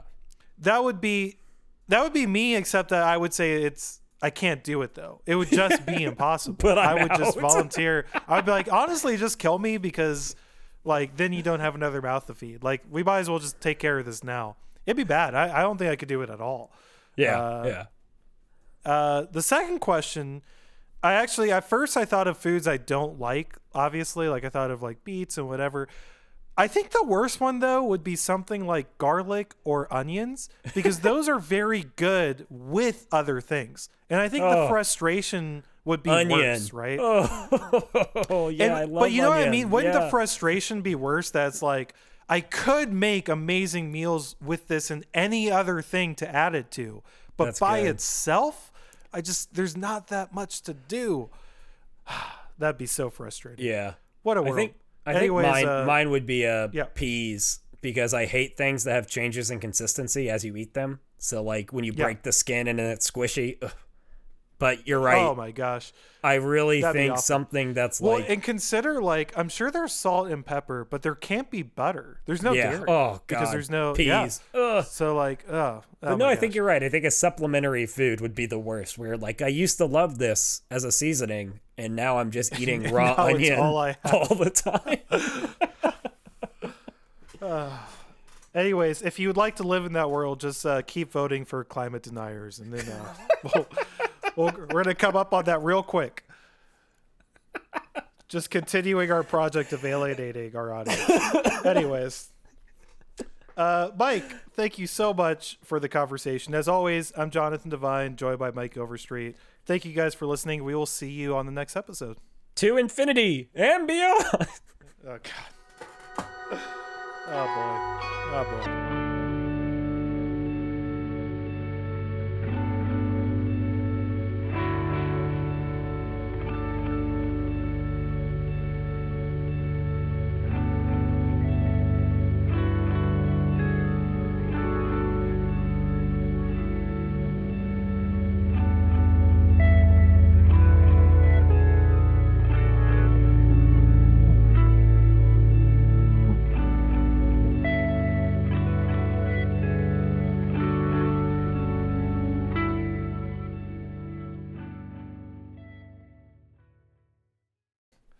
Do not go gently. decided- Wait, hold on, John. John, one more. One more. Yeah, yeah, yeah, yeah, yeah, yeah. Go. Do not go gently into that good night. True or false? Wait, wait. True or false? This movie would have been better with Bane playing the part of Michael Caine. True. Not Tom. True. Not Tom Hardy. True. Bane. I want Bane in there, and no one calls attention to it.